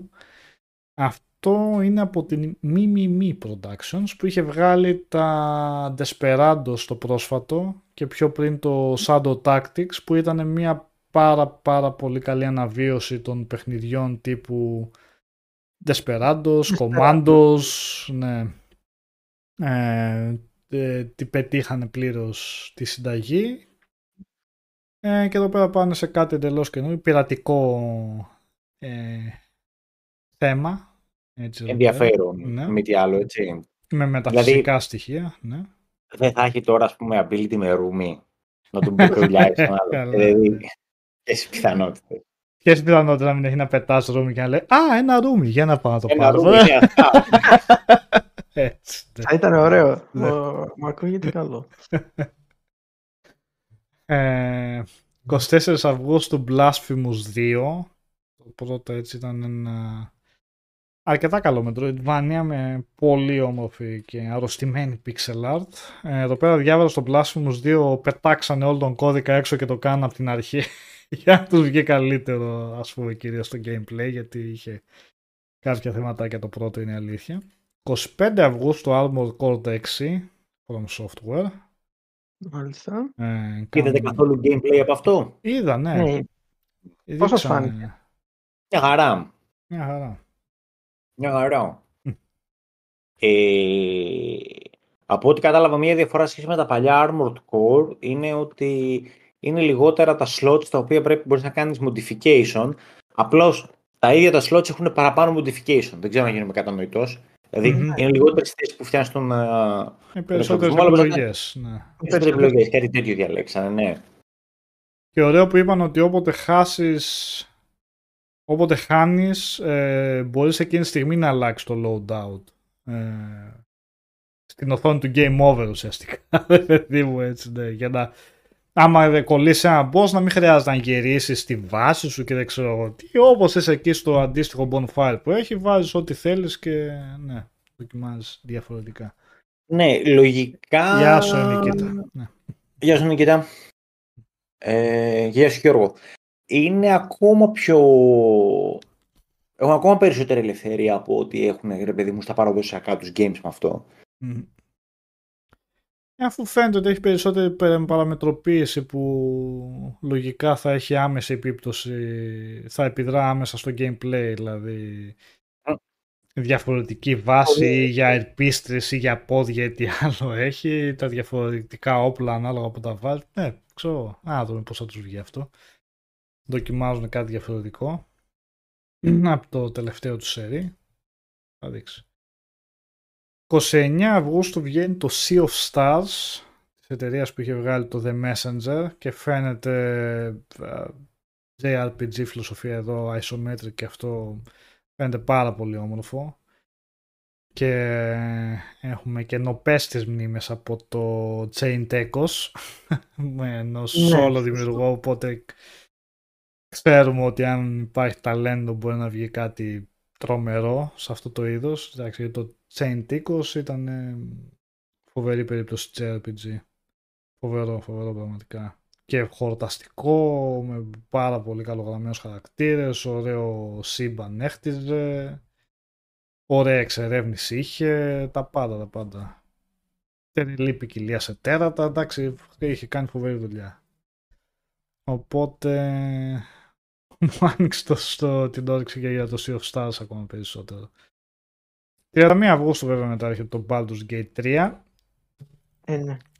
Αρχίζει, μπαίνει εκεί την οπορεινή περίοδος ουσιαστικά με πολύ δυνατό παιχνίδι που θα μας φάει ώρες. Πάει το καλοκαιράκι. Ναι. Το παίξουμε εδώ παρέα co-op. Εγώ θα παίζω 120 ώρες, ο Νίκος θα γράφει για κάποιο λόγο 130 σε 140 ώρες. Αυτά τα περίεργα. Μην λες αχλαμάρες. Γιατί; Κάποιος έπαιζε περισσότερο. και δεν Κάποιος το δεν παίζω στα δεν έπαιρνα βουλοχτά. περισσότερο ρηστή. Αλέξανδρε, έμπαινα μέσα και έκλεβα. Το ξέρω. Α, Α, τα έχουμε αυτό πει. Έκανε. Το Divinity. Δεν έχουμε πει που πηγαίναμε σε μαγαζάτος και έλεγα ωραίο σπαθί ρε να φάει, δεν έχω λεφτά. Και Τσάμπα, μου λέει, ε. να σου δώσω εγώ. Το κλέψα μόλις. Θα σου δώσω εγώ. Έτσι. Δες, παντός λειτουργούσε αυτό, γιατί και εγώ με φίλους που παίζαμε είχαμε έναν ο οποίος το, ακριβώς το ίδιο πράγμα έκανε. Ναι, ρε παιδί μου, δεν έκανα κάτι παρά, δεν έκανα κάτι έξω από τους κανόνες του παιχνιδιού. Βασικά όμως αυτό πρέπει να το κόψουν γενικά από το game. Δεν είναι ωραίο, ρε παιδί μου. Δεν μπορείς να- Ε, χαλάει λίγο, ναι, η αλήθεια είναι. Ναι. Εντάξει τώρα, τι εμφανίζεσαι εκεί σε μπατηράκι, κοιτάς εκεί πέρα την, ε, Και κλέβεις τη ταυτόχρονα. βιτρίνα, ξέρω εγώ, και ξαφνικά έρχεσαι. Και πας και του πουλάς το ίδιο αντικείμενο που το κλέβεις. Κάτι τέτοιο έκανε. Δεν του κλέβα λεφτά, του κλέβα αντικείμενα και πήγα να του ξαναπουλούσε. Εντάξει. Tragic. Ε, βέβαια, μερικές μέρες μετά, 6 Σεπτεμβρίου, βγαίνει το Starfield. Έτσι, ωραία τα καταφέραμε Ένα και με μικρό δύο παιχνίδι. Ναι. τίνι ε, RPG. Ε, 14 Σεπτεμβρίου βγαίνει το Crew, The Crew Motorfest. Επιμένει η Ubisoft σε αυτό το franchise. Ε, ξέρω, κάτι θα ξέρει. 19 Σεπτεμβρίου Mortal Kombat 1. Αυτό το reboot του Mortal Kombat. Ε, την ίδια μέρα βγαίνει και το Lies of Pi που λέγαμε. 21 Σεπτεμβρίου Payday 3. Ωραία, Για τον κατε, Νίκο. ναι, κατεβάσουμε ομάδα να ληστεύουμε και πρέπει να κάνουμε ένα Ε, είδα διάλειμμα που- από το RPG. Ε; Πού θα προκατεβάσουμε ομάδα, δεν ξέρω, το Σεπτέμβριο. Ταυτόχρονα Ναι, σε όλα. κανονικά. Κανονικά. Γιώργο Τιτάκη, αυτό είναι από τα greatest scene του των RPG. Τσιγκουνεύουμε, δεν ξέρω τα λεφτά, λες και είναι πραγματικά και έχεις απληρώσει τη ΔΕΗ αύριο. Δηλαδή, Και μετά αφού δεν θα πας στο επόμενο boss και θα Έχεις να πέσουν πληρώσεις το μάνα αύριο. Τα- ναι, και το δεύτερο είναι ότι μαζεύεις, α, θα μαζέψω αυτό που κάνεις και hoarding πρώτες ύλες, δεν θα καραφτάρω, μπορεί να Ναι, χρειαστώ ναι. χίλιους Μετά. potions την τελευταία μάχη και τελικά δεν τα χρειάζεσαι ποτέ αυτά Και χίλια τα potions, γιατί έχουν αναλώσιμα αλλάξει. και τα τέτοια. Α, δεν- ναι, ναι. Απλά γεμίζουν slots. Ναι. Δεν θα Ναι. χρησιμοποιήσω σε αυτή τη μάχη που έχω φάει τα μούτρα μου και δεν μπορώ να την περάσουμε Στην τίποτα. επόμενη Γιατί θα πάω να το λέω. χρειαστώ μετά. Που λες και θα είναι Ναι, πιο ναι. δύσκολα μετά που σε έχουν σαπίσει εκεί πέρα. Ναι. Ε, ναι. Μια, Πώς το ζω- λένε. μια ζωή τα ίδια. Ναι. Καταλαβαίνεις πολλά από το πώς παίζει ένας άνθρωπος το RPG του για το χαρακτήρα του. Θα πω εγώ. Οπ. Έτσι, ε. Έξω από μένα γιατί δεν είμαι κλέφτης, αλλά Disclaimer. Να το Μπα. disclaimer. Ναι. την πάτη. Ε, 26 Σεπτεμβρίου βγαίνει το expansion του Cyberpunk, το Phantom Liberty. Και διάβαζα σε preview γενικά ότι έχουν πειράξει πάρα πολλά πράγματα στο gameplay και στο πώς λειτουργεί και Και θα προσπαθήσουν να τα ενσωματώσουν και στο βασικό παιχνίδι διάφορα από αυτά. Καταρχήν θα έχει για παράδειγμα μάχη από το αυτοκίνητο το οποίο Δεν δεν υπήρχε καθόλου δηλαδή. Ε, και να πυροβολάς μέσα, αυτοκίνητο, με- μέσα από το αυτοκίνητο με το όπλο σου, αλλά και θα έχει αυτοκίνητα που θα έχουν ενσωματωμένα όπλα. Ξέρω εγώ. Και αυτό είναι Α. ένα από τα διάφορα, ας πούμε, διάφορους εμπλωτισμούς που θα έχει. Έχουν ξανασχεδιάσει το skill tree, έχουν κάνει διάφορα και, και διάβαζα γενικά ότι το Phantom, Liber- το Phantom Liberty θα είναι σαν όγκος λέγανε όσο τα δύο expansion του Witcher 3 που εντάξει το Ήταν πρώτο, το, τεράστια ούτως ή άλλως. ναι, το πρώτο το Heart of πώς το λέγανε; Το Stone. Heart of Όχι. Stone ναι ήταν ε, εντάξει ήταν καλή διάρκεια αλλά όχι κάτι τρομερό αλλά το δεύτερο που είχαν βγάλει το Blood and Wine ήταν ένας ολόκληρος Τεράστιο. χάρτης και ναι πα- ε, πολύ γερό υλικό για να δούμε μακάρι του δώσει μια Αν επιστρέψουν σε δεύτερη επίπεδο- πνοή ναι, και να το επαναφέρει για τα καλά το franchise μετά τα γνωστά. Ε, 10 Οκτωβρίου βγαίνει το Forza Motorsport, το άλλο μεγάλο αποκλειστικό της Microsoft για το έτος. Ε, ε, 12 Οκτωβρίου Assassin's Creed Mirage. και αυτό φάνηκε πολύ συμπαθητικό και καλό το ότι επιστρέφει, ελπίζουμε, καλό, θα του βγει για καλό ότι Ναι. επιστρέφει στις ρίζες του franchise. Ε, 13 Οκτωβρίου βέβαια, εκεί θα προτιμήσω να πάω στο Lords of the Fallen. Ε, φαίνεται πολύ όμορφο το παιχνίδι από ό,τι έχουν δείξει στα τρέλερ. Ένα ερωτηματικό για το πώς είναι η μάχη, γιατί για κάποιο λόγο αποφεύγουν ακόμα να δείξουν ε, κάποιο μονοκόμματο κομμάτι δράσης, ακόμα και στα τρέλες που δείχνουν είναι λες και αποφεύγουν, Όχι, δεν ναι. θέλουν να δείξουν ένα, ένα, καν ένα χτύπημα το πώς είναι η αίσθηση των εχθρών. Ε, αλλά οκ. Ε, γενικά, όποτε μιλάνε σε συνεντεύξεις έχουν φοβερή αυτοπεποίθηση για το τι προσπαθούν να κάνουν, για το τι θέλουν να είναι η αμέσως επόμενη περι- επιλογή μετά από τα Dark Souls. Ε, απ' τη μία δηλαδή ξέρουν το επίπεδό τους, δεν λένε θα πάμε να πάρουμε τα σκήπτρα του Dark Souls, αλλά απ' την άλλη έχουν τη φιλοδοξία ότι θα είναι η καλύτερη δυνατή εναλλακτική αυτών των παιχνιδιών. Ναι. Ε, ο Τάσος λέει, είπαν λέει από την CD Projekt ότι με το DLC θα αλλάξει εντελώς ο χάρτης. Ε, δεν ξέρω τι μπορεί να εννοούν αυ- με αυτό ο Τάσο, η δομή του ή κάποια εφέλη, περιοχές πώς είναι, μήπως, ναι, ναι. κάποια, ναι. Α, θα δούμε, ξέρω. εγώ. Ό,τι δεν τους άρεσε να φέρουν, ε, καλοδεχούμενο. Ε, 17 Οκτωβρίου Alan Wake 2. Πολύ Alan μεγάλη Wake. επιστροφή αυτή. Ε, 20 Οκτωβρίου βέβαια το τεράστιο exclusive της Sony Spider-Man 2 ε, και τεράστιο από την άποψη ότι το ένα είναι φοβερή, φοβερή επιτυχία, εμπορική επιτυχία για την, για την Sony, τρελές πωλήσεις. και το 2, εντάξει, ξέρω εγώ, νομίζω κάπως έτσι θα πάει. Ε, 24 Οκτωβρίου λίγο πιο νης μονοπάτια εδώ, αλλά από ό,τι λέγατε και εσείς στο Cities Skylines 2 ε, είναι Ε, Για όποιον ιδανική ενδιαφέρει περίπτωση για το για- είδος. Είναι... Ε, Ναι, για το είδος είναι ιδανική. Δεν υπάρχει κάτι άλλο ούτως ή άλλως, αλλά είναι πλήρες. Ήταν πλήρες και το ένα και φαίνεται και το δύο να προσθέτει ακόμη περισσότερα πράγματα. Και 25 Οκτωβρίου ε, έρχεται το Alone in the Dark, αναβίωση του Alone in the Dark από την THQ.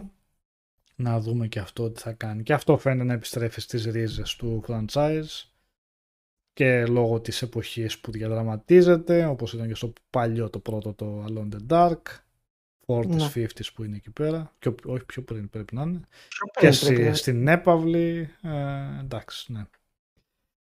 Πάει στις ρίζες του, παίζει και με γνωστούς τοπιούς, David Harbour, ε, το Stranger Things.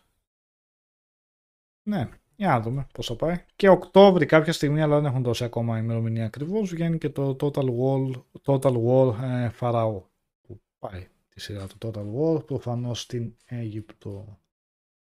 Αυτά, πολλά πολλά παιχνίδια και βέβαια είναι άλλα ένα άλλα σκασμός που το βάλουν, ε, ναι, δηλαδή, από Το indies Total και- War Pharaoh θα πάει όντως στην Αίγυπτο. Είναι... Λες, Έτσι. μπορεί να πάει Λατινική Αμερική, δεν ξέρω, θα δείξει. Μπορεί, να το μπορεί. γυρίσουν έτσι. Παταγωνία. Θα το- Η γνωστή φαραώ της Παταγωνία. Παρά τη Παταγωνίας, σωστά.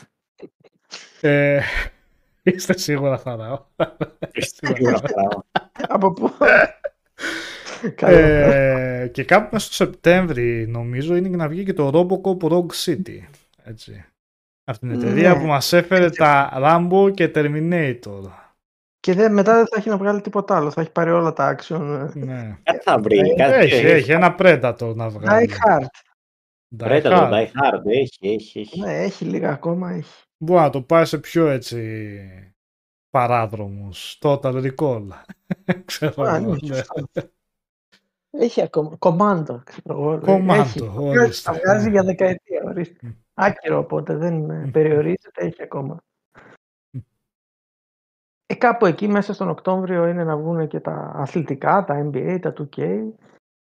Ναι, Κάτι ναι, από φυσικά Call of είναι. Duty Call of θέλουμε. Duty. και Εννοείται αυτά. Call of το Duty δεν έχουν Spectrum. δώσει ημερομηνία, γι' αυτό το βάλαμε στη λίστα. Δεν Αλλά έχουν οκ, πει κάπου τίποτα εκεί για θα το βγει. Call of Δεν Duty μπορεί. Ακόμα, αλλά ναι, κάτι θα... Εννοώ ότι δηλαδή θα υπάρχουν ακόμα περισσότερες επιλογές για όλους. Ορίστε, όσους- Ο Διονύσης λέει Ace Ventura ανάμεσα από τα υπόλοιπα, Robocop και τέτοια. Να το πάρει σε πιο κωμικό. Ναι, μπορούν, γιατί όχι.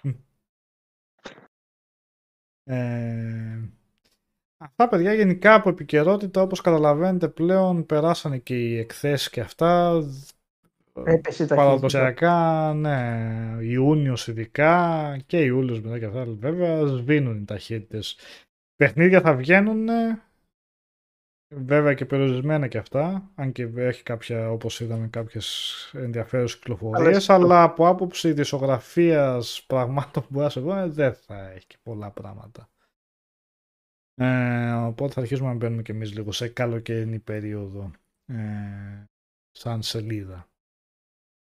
Γενικά δεν είχε κάτι από τη βδομάδα, κάτι που να τράβηξε ιδιαίτερα την Ε, προσοχή. Όχι, α- απλά μπορούμε να- να αναφέρουμε λίγο, όχι ότι ήταν κάτι τρομερό, απλά στα πλαίσια το ότι έκλεισε ένα χρόνο το PS Plus και έβγαλε μια ανακοίνωση με τα παιχνίδια, είπαν ότι στους premium πλέον θα δοκιμαστεί να γίνονται streaming και PlayStation 5 παιχνίδια, το οποίο σιγά σιγά θέλουν να γίνει η νόρμα. Οπότε Οκ. αυτό απλά ήταν έτσι κάτι ενδιαφέρον. Αλλά κάτι Ε, άλλο όχι. όχι. Στο μυαλό. Ε, πω, δεν ξέρω αν θέλετε να πούμε κάτι άλλο για gaming. Πραγματικά δεν μου έρχεται κάτι άλλο αυτή τη στιγμή. Και αυτή η περίοδο, εντάξει, Diablo, Amnesia. Αυτό, τέλος. Έτσι. Αυτά τα δύο και περιμένω απλά το Final Fantasy τώρα για να Παίξεις το demo μέχρι να βυθιστώ. βγει και- Ναι, βασικά αυτό θα το ξαναβάλω από ό,τι μου φαίνεται. Ε, ε, Δεκέμβρη δεν φτάσαμε, ούτε, ναι, ούτε Νοέμβρη. Μέχρι Οκτώβρη Τάσο, τώρα, ναι, νομίζω. ναι, ναι. Ε, εντάξει, θα τα ξαναπούμε, ρε. Ε, Οκ, ναι, μην- ναι, εντάξει, ναι. Εδώ θα μου. Ε, οπότε για σειρές, αν θέλετε, εγώ θα ήθελα να πετάξουμε μια spoiler μήνυμα εκεί πέρα και να μιλήσουμε για κάνα μια ώρα για το Succession. Το οποίο το Συμφωνώ, ολοκλήρωσα. μάλλον και ο Νίκος συμφωνεί, ναι. Ε, το ολοκλήρωσα ε, χθες βασικά το τελευταίο επεισόδιο. Α, φρέσκα τα έχεις, ωραία. Ναι, ναι. Ε, Μπορούσαν να το κλείσουν καλύτερα μπορούσαν από αυτό που κάναν τελικά, δεν νομίζω. Νομίζω το. Ξέρω εγώ, τι να σου πω, κλισέ πάντα θα μπορούσαν καλύτερα και πια. Ε, Εμένα με έπιασε εντελώς το φινάλε και μου άρεσε πάρα πολύ. Α, αυτό. Παρόλο που Αυτό μου ναι. είχες, ε, όπως είχες πει και εσύ μη μου το χαλάσεις από την άποψη ότι μου έλεγες πόσο σ' άρεσε και πόσο ιδανικά το κλείσαν, οπότε μη χτίσω εγώ στο μυαλό μου. Ακόμα και αυτή την προσδοκία, δηλαδή το είδα και λέω: Οκ.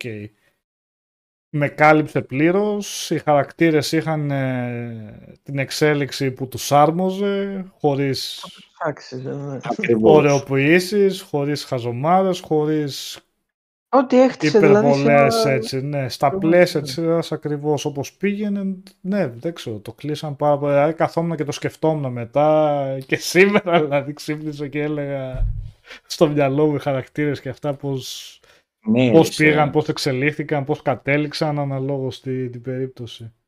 Τώρα κανονικά πρέπει να σας βάλουμε ένα spoiler για να συζητήσουμε ανοιχτά για το τι έγινε. Ε, Κάποια επειδή όμως στιγμή είναι θα πολύ πάρουμε. φρέσκα η σειρά, Ναι. εντάξει. Αλλά ναι, γιατί θέλω να συζητήσω διάφορα πραγματικά το πώς εξελίχθηκαν. Εντάξει, Ε, ο, ο χαρακτήρες. True Hero κατάλαβε ποιος ήταν, έτσι. Στο τέλος της ημέρας. Ε, Ο True Hero, ρε παιδί μου, ο, ο κανονικός, αυτός ο οποίος ό,τι του ερχότανε το κατάπινε και προσαρμοζόταν Ε, ναι, και ναι, άλλαζε. ναι. Ήταν MVP Δηλαδή, βασικά εγώ, γι' αυτό MVP. ναι, μου φάνηκε ναι. Ε, ε, Ό,τι MVP. ναι, ήταν ιδανική Τώρα εξέλιξη. νόρμα συγκεκριμένη, μιλήσουμε, ναι. ναι, αλλά ναι, ακριβώς. Ε, Ε, Ε, δεν μπορώ τώρα. Λοιπόν, παιδιά, θα βάλω μια εικόνα να ξέρετε, θα μιλήσουμε με spoilers. Ε, Για το Succession. σε λίγο θα πούμε κάποια γενικά και μετά θα μπούμε σε φάση spoiler γιατί θα θέλαμε να πούμε κάποιο, αλλά θα σας... Ε, ναι, α- αξίζει να το κουβεντιάσουμε τώρα αυτό. Είναι πάρα πολύ κρίμα. Επειδή είναι φρέσκο, όμως επειδή το έχουμε και φρέσκο να το κουβεντιάσουμε σε χρόνο που δεν το θυμόμαστε, είναι κρίμα. Ναι. Και είναι. Ε, γενικά, πάντως, Οπότε, πριν κάνε- περάσουμε... κάνε μια, προειδο- κάνε μια προειδοποίηση. Όποιος δεν θέλει να ακούσει για το Succession, Ναι, θα βάλω και μια κλείσει εικόνα τώρα για να μην υπάρχει... τα αυτιά Ας, του. Ναι. ας σιωπήσει. Ναι. Θα σιωπήσει για πάντα. Γιατί Για εμείς πάντα. δεν θα σιωπήσουμε. Εμείς θα σε επίσημα, δεν είναι. Κάνε και ένα countdown Ε, Τρία, τρία, δύο, ένα. Ωραία, Δεν τώρα. έχετε δικαιολογία από εδώ και πέρα. Ωραία, οπότε θα μιλήσουμε για, με spoiler για το Succession. Ε, Όπως είπαμε, τέσσερις σεζόν ολοκληρώθηκαν, τέρμα η σειρά, ό,τι ήταν να γίνει έγινε. Ε, νομίζω καλά κάναν και την ε, ολοκληρώσαν σε τέσσερις σεζόν, καταρχήν. Μμμ. Ε, δεν- Καλό βράδυ, παιδιά, σε όσους... Ναι, έτσι κι αλλιώς, παιδιά, εδώ πέρα κάπου θα το λήξουμε ή θα το κλείσουμε τώρα κάπου ή θα μιλήσουμε για το Succession. Θα μείνουν τρία άτομα, ξέρω εγώ. Έτσι θα πήγαινε. Αυτοί που το έχουν δει, ναι. Εμείς Αυτό, οι τρεις, ναι. ναι. Και άλλοι τρεις. Ε, ναι, νομίζω ήταν αυτή η διάρκεια τόσο όσο έπρεπε για να μην ξεχυλώσει. Και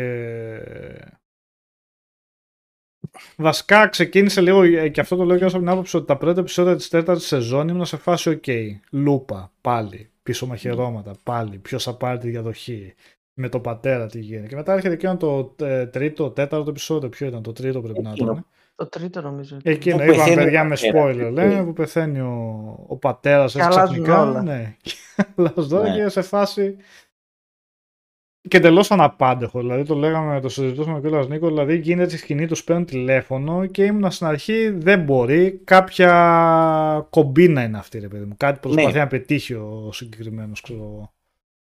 Ο γαμπρός. Ναι. Ή ο Ναι, γαμπρός ή ο ναι. ίδιος ο πατέρας. Δεν ξέρω. Εγώ νομίζω ο ο πατέρας. παπάς, Ε, ναι. ναι, Ναι. ναι, τους έβαλε έτσι. Μέχρι Υπήρχε που κάποια- αχνοφάνηκε εκεί πέρα που ήταν σωριασμένος στο αεροπλάνο και λέω: Οκ, θα το πάμε. Και ήταν η ιδανική περίπτωση για να δώσει κατά ειρωνικό τρόπο μάλλον νέα πνοή στη σειρά. Ήταν ο ρε, καταλύτης βέβαια. που ανατείναξε τα πάντα. μετά. Ναι, ναι, ναι. Ε, όπως είπαμε παιδιά μιλάμε με spoiler τώρα επειδή βλέπω και... Και δεν είναι Άκουσα μόνο πάντα. αυτό. Τέ- Ναι. τέ- Τέτοια μαεστρία στο να μην καταλαβαίνεις αν έχει πεθάνει ή όχι είναι Να μην μεγάλο το πράγμα. πιστεύεις καν, ναι, δεν Ναι. είναι μόνο. Ναι, ρε παιδί μου, λέει, αυτό πώς το καταφέρνει αυτό το πράγμα. Μμμ. Ναι. Είναι να, είναι να απορεί κανείς. Εντάξει, αλλά αυτό που είπες τώρα με τους, με τους χαρακτήρες και τις ανατροπές, ότι στο τέλος όλοι αυτό το οποίο είχαν μέσα τους και όλα τους τα τραύματα ανά τις δεκαετίες, αυτά βγήκανε. Μμμ. Μμμ. Δηλαδή, Συμφωνώ. ο, ο, ο Κάλκιντι ήταν ένα φοβισμένο παιδάκι που φοβόταν τον Ναι. πατέρα του στο τέλος της ημέρας και, και έκανε ένα cave-in στο τέλος. Όχι και πα- μόνο παρότι- που φοβόταν τον πατέρα του και ότι συνέχεια ζητούσε και ήθελε αυτή την αναγνώριση από τον πατέρα του. Τη, τη, τη μία Ναι, την οποιαδήποτε αποδοχή ρε και παιδί την μου, αναγνώριση. αποδοχή και εκδήλωση αγάπης. Δηλαδή εκεί πήγαινε στο τέλος να δείξει κάτι ρε παιδί μου. αυτό ένα τον, συνέστημα. τον ένοιαζε μόνο, Ναι. ναι. Στο τέλος δεν το πήρε. Αφού Και δεν δεν ήταν Εντάξει, πατέρα. δηλαδή ήταν φοβερή σκηνή εκεί στο ένα το επεισόδιο που γίνεται εκεί δια και ξεσπάει και λέει, ξέρω εγώ, τρεμάμενη φωνή είναι εκεί μέσα, λέει, να τον μπορούμε να τον βάλουμε. δηλαδή, εντάξει, το έδωσε εκεί πέρα και έλεγες Τι γίνεται. ναι. πόσο Και όλοι- τραυματισμένος ανάτομο η ψυχολογία του, δηλαδή είναι στα Ευλογισμένο, τάρταρα, δεν όχι το- μόνο σε εκείνη τη σκηνή προφανώς που έδειχνε, γενικότερα σαν χαρακτήρας Και στον όλοι- έχει τώρα όλοι- τον- όλοι- όλοι τους. Ναι. Η Όλοι- περσόνα ναι, στήθηκε και στο αυτό, ναι. τώρα, παιδί μου. Και η άμυνά του ήταν αυτή ακριβώς. Ότι θα, δεν θα παίρνω τίποτα σοβαρά, θα λέω αφιλτράριστα Ναι, ό,τι μου κατεβαίνει στο κεφάλι, αλλά εν τέλει είναι αυτός που εξηλαιώθηκε. Ναι. Διότι αν πρόσεξες, ήταν αυτός που έλεγε Α, εγώ θα πάρω την εταιρεία, θα κάνω αυτό, Ναι. αλλά δεν το έκανε ποτέ. Πάντα έκανε πίσω, ρε παιδί μου, στο Ναι. τέλος της ημέρας. Θα ήταν απαράδεκτος χαρακτήρας. Δηλαδή, αν το πάρεις αντικειμενικά, αλλά θα το βάλεις. Τώρα να πάμε στο κεντρικό μας ήρωα, ο οποίος είναι ο πιο, ο πιο τραγικός από όλους. Τραγικός με την αρχαιολινική και τη σεξπυρική έννοια, έτσι. Διότι στο, στο, στην, στο άγχος του και στην υπόσχεση του πατέρα του ότι εσύ θα πάρεις την εταιρεία, Ναι. δεν άφησε τίποτα. Ναι. Δεν του μείνει τίποτα άλλο στη ζωή του. Ήταν το Ναι. μόνο αυτό που ασχολούσε, βάσει αυτού λειτουργούσε, ήταν το μόνο πράγμα που τον ένοιαζε. Και εμ, παρότι το έπαιζε προστάτης, αν θυμάσαι, ο- όταν ο πατέρας του ήταν physical abuse στον, στον Ναι, μικρό το γιο, ναι, έμπαινε ναι. μπροστά, ρε παιδί μου, και προστάτευε. Μα Εν τέλει δεν- σαν χαρακτήρας ο Κένταλ φαινόταν ότι θα είχε τις προδιαγραφές για να γίνει ένας καλός άνθρωπος γιατί δείχνει ψήγματα σε σημεία που έχει όντως τύψεις, που αισθάνεται όντως Ναι. πράγματα ότι ποιο είναι το σωστό και ποιο το λάθος.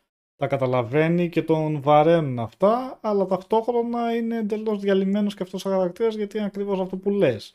μόνη του έγνοια από εκεί και πέρα και αυτό που το... Είναι η διαδοχή. Ναι, είναι η διαδοχή.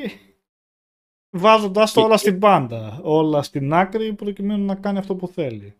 Όταν τα άλλα ήταν με το συμφέρον του ή αν δεν ήταν πότε αυτό, τότε απλά ήταν ο καλός σου άνθρωπος, ας, πούμε, ας το πούμε, ναι. ναι, σε εισαγωγικά. Και αν θυμάσαι, η εικόνα που δίνει με τη θάλασσα και το νερό, αυτό είναι κάτι, αυτά είναι που τα βλέπεις μετά τα αντιλαμβάνει. Ό,τι ήταν σημαντικό στη ζωή του είχε σχέση και με το νερό, δεν ξέρω να το πρόσεχες. Δηλαδή, όταν τον αναγόρεψαν τα αδέρφια του, ναι. Το κάνανε στη θάλασσα. Όταν, ξέρω εγώ, δεν την πάλευε, ήταν με τη ναι. θάλασσα έτσι μπρούμητα. Ναι, ναι, ναι, ναι. Τώρα που το λες, ναι. Τον οποίο σκότωσε, ήταν στο νερό, ρε, ναι. τον πνίγει. Όλα, ναι. ρε παιδί μου. Ε, κάτι τέτοιες λεπτομέρειες, τις οποίες μια σειρά μπορεί και τις διατηρεί επί τέσσερις σεζόν και στο τέλος βλέπεις ένα concept το οποίο κοίτα ρε μαλάκα. Δηλαδή μέχρι και εκεί τα προσέξαν όλα. Στο τέλος κοιτάει τη θάλασσα και η θάλασσα δεν έχει τίποτα. Λες, ναι. This is fucking art, ρε παιδί μου. Χωρίς να θέλω να ακουστώ pretentious ή, ναι. ή κάτι παραπάνω. Κάποιοι κάνουν καλά τη δουλειά τους, ρε παιδί μου, σε αυτό το πράγμα.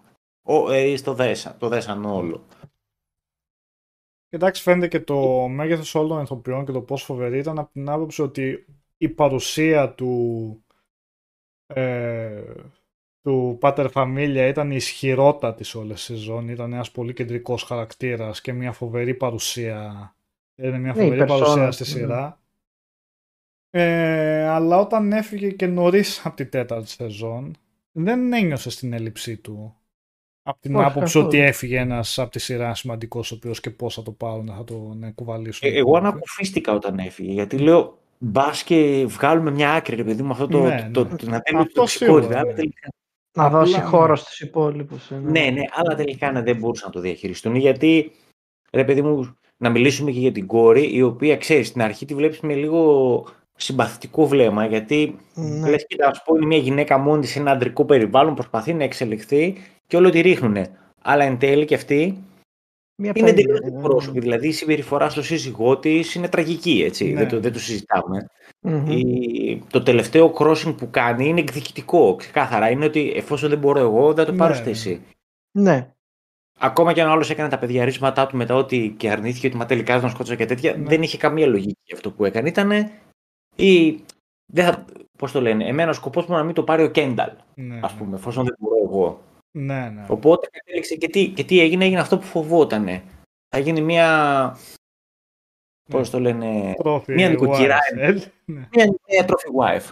Τον απόλυτο νικητή επειδή μου της σειράς. Και της, ήταν το, το τέλος που άξιζε και σε αυτήν. Αλλά εκεί δεν μπορώ να σου πω. Όταν έβλεπα τον Τόμ να ανέρχεται και αυτά, εγώ απλά χαμογελούσα, ρε παιδί μου. Έλεγα εντάξει, είτε Επιτέλους δηλαδή αυτός ο άνθρωπος.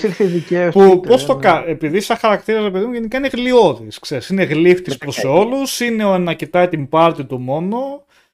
Ναι. Αλλά κατά κάποιο τρόπο είναι σχεδόν από τους πιο συμπαθείς χαρακτήρες ανάμεσα σε όλους τους πιο συμπαθητικούς ναι. χαρακτήρες. Ναι. Ναι, ξέρεις γιατί το γιατί, τα, ναι, γιατί τρώει όλα από το από πάνω. Είναι ο τελευταίος τροχός. Ναι, από όλους ναι. αυτούς που είναι top, είναι ο τελευταίος τροχός. Και, και τα ακούει όλα και τα. Ναι. ναι του ρίχνει, ξέρω εγώ, ο πεθερός του, του πάει το ρολόι, ο πεθερός το πετάει στα μούτρα του, ξέρω εγώ. Ναι. Δηλαδή, τον ξεφτυλίζουν έτσι, ναι. ξεκάθαρα. Ε, ναι. Και, σου, ναι, και στο τέλος, ρε παιδί μου, αποδεικνύεται ότι είναι ο πιο γραφειοκράτης. Γιατί είναι αυτός ο οποίος θα κάνει τη δουλειά. Ναι, ναι. Δηλαδή, το, το σημείο στο οποίο κοροϊδεύει όταν απολύουν χίλιους εργαζόμενους, ξέρω 500. Και μπορεί να θέλει να τον σκοτώσει, γιατί κοροϊδεύει ναι. κιόλας. Είναι σκουπίδι. Είναι ηρωνικός. Ναι, ναι. αλλά ναι. Αλλά... Ε, ο άλλο ο οποίο Μας έχουν βάλει να το συμπαθήσουν ο ξάδερφος, ο οποίος είναι και αυτός. Ο Γκρέγκ. Αυτό τον δίνει σταδιακά το πώς. Ε, Ακριβώς. Γίνεται τον αλλοιώνουν και αυτό εκεί πέρα και πώς ναι. γίνεται. Ακόμα τον καταπίνουν μέσα γι' αυτό. Ναι, δεν... Και α, ας πούμε, μια συμπαθητική φιγούρα μέσα σε όλο αυτό το χαμό είναι η τέτοια, πώς την λένε, η... Έλα, εκείνη από την, την παλιά φρουρά, η κυριούλα τώρα ε, ναι, Τζέρι. Ναι. Η Τζέρι, παιδί μου, είναι ένας χαρακτήρας στον οποίο δευτερεύουν, βέβαια, στον οποίο μπορείς να, να βασιστείς. Και, ότι, και ο άλλος ο τρελός, ο τέταρτος άνθρωπος, ο οποίος δεν ασχολούμαι, ρε παιδί μου. Ναι, ναι. Δεν με νοιάζει. Ναι. Και εν τέλει, και αυτός στο τέλος είναι αυτός ο οποίος χάρηκε τον πατέρα τους, γιατί δεν μπλέχτηκε ποτέ ναι. σε όλη αυτή την. Σε όλο αυτό το γενικά ήταν πολύ περίεργος χαρακτήρας μέσα σε όλη τη ναι. σειρά. Από την άποψη ότι δεν είχε κάποιο δεν είχε σε κανένα σημείο Πότερο βασικά. Δεν θέλω να πω ότι άμα δεν υπήρχε στη σειρά θα ήταν το ίδιο, αλλά τα τεκτενόμενα της βασικής πλοκής θα ήταν τα ίδια. άμα δεν υπήρχε. Α, ο ναι, δεν θα συγκεκριμένος επηρέαζε χαρακτήρας. κάτι. Ναι. Τη βασική πλοκή ισχύει. Ναι. Αυτό, ναι. Οπότε ήταν λίγο περίεργη προσθήκη το ότι υπήρχε εκεί μέσα. Ε, αλλά ήταν εντάξει, ήταν τόσο αλλού για αλλού χαρακτήρας και αυτό και τόσο αποκομμένος, δηλαδή ε, επειδή ήταν και από διαφορετική μάνα, αυτός κάπως διαφορετικά μεγάλωσε, ίσως ήθελαν να δείξουν και αυτό την αντίθεση του, γιατί οι άλλοι βέβαια οι τρεις είχαν και το θέμα της μέσα μάνας. στην Ήταν και οι οικογένεια, δύο ναι. οι γονείς που τους ε, κατέστρεψαν Τι κάνανε. ε, τη, τη Φτιάρανε, ναι. ψυχολογία από, από, από παιδιά. Ο άλλος ήταν λίγο στην αντί- ήταν στον κόσμο του βασικά. Στον κόσμο του εντελώς. Ναι. Ε, και βέβαια, καλά, η μουσική είναι μουσικάρα αυτής της αρχής. Είναι από τις λίγες σειρές νομίζω που νομίζω σχεδόν σε κάθε επεισόδιο την άφηνα να παίζει η εισαγωγή.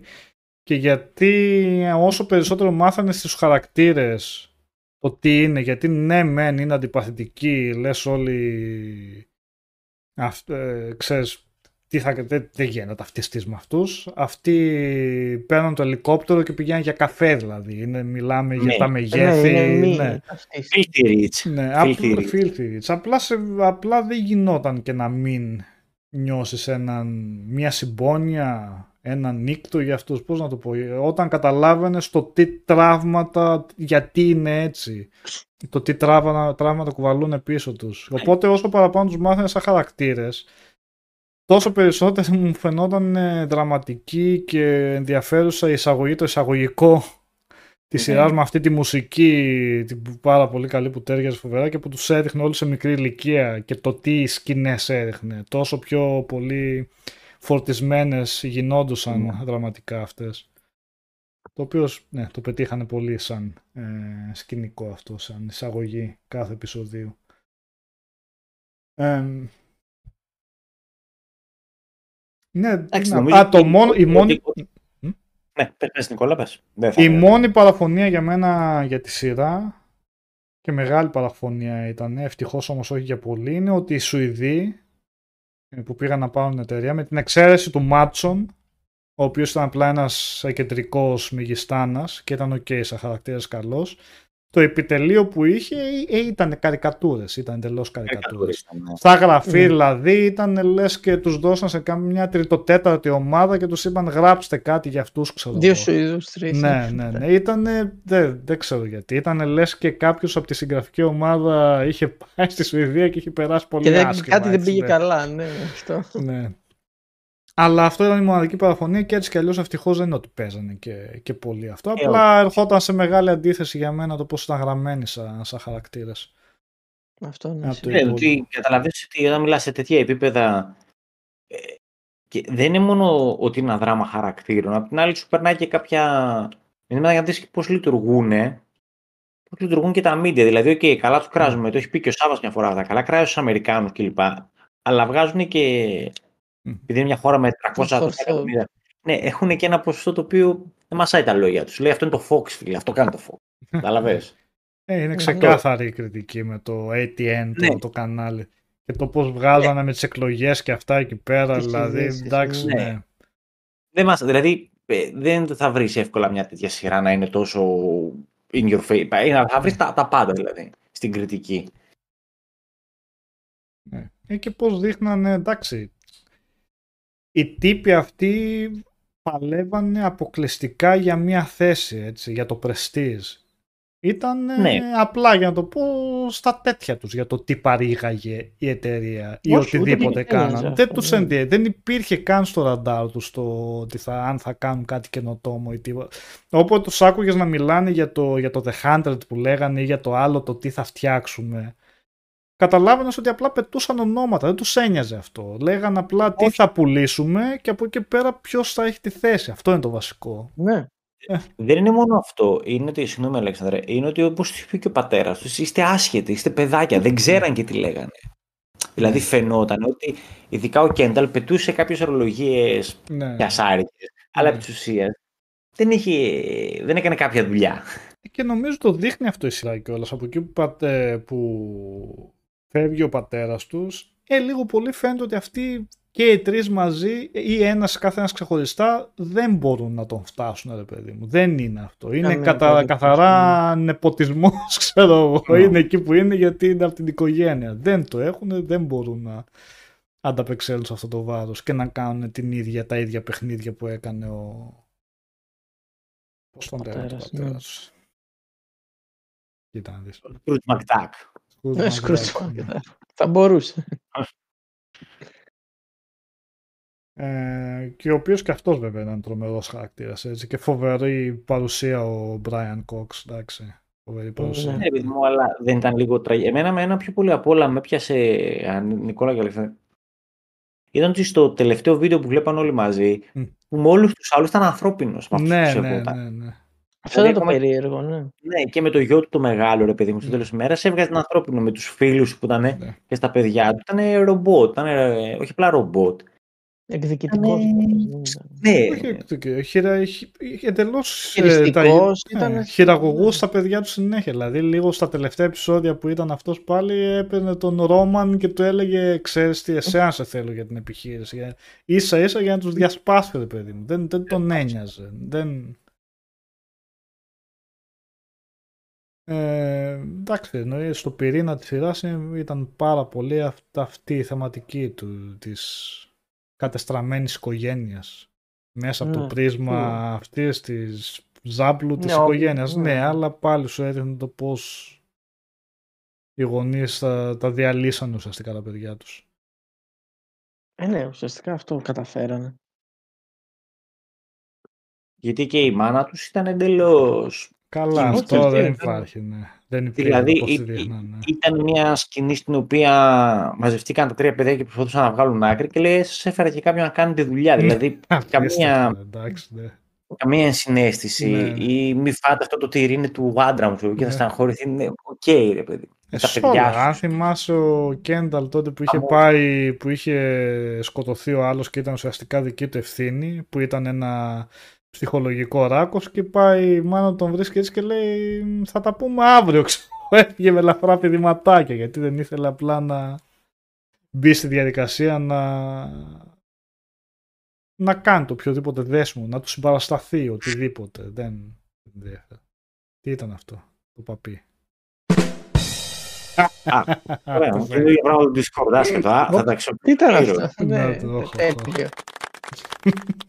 Ω, Και Μου χειροκρότημα, βλέπεις. Ω, καλά, θα τα κάνω abuse αυτά. Δεν θα Οχ, μας οχ, βγει σε καινούριο. καλό αυτό. Ω, Έχει όλα τα.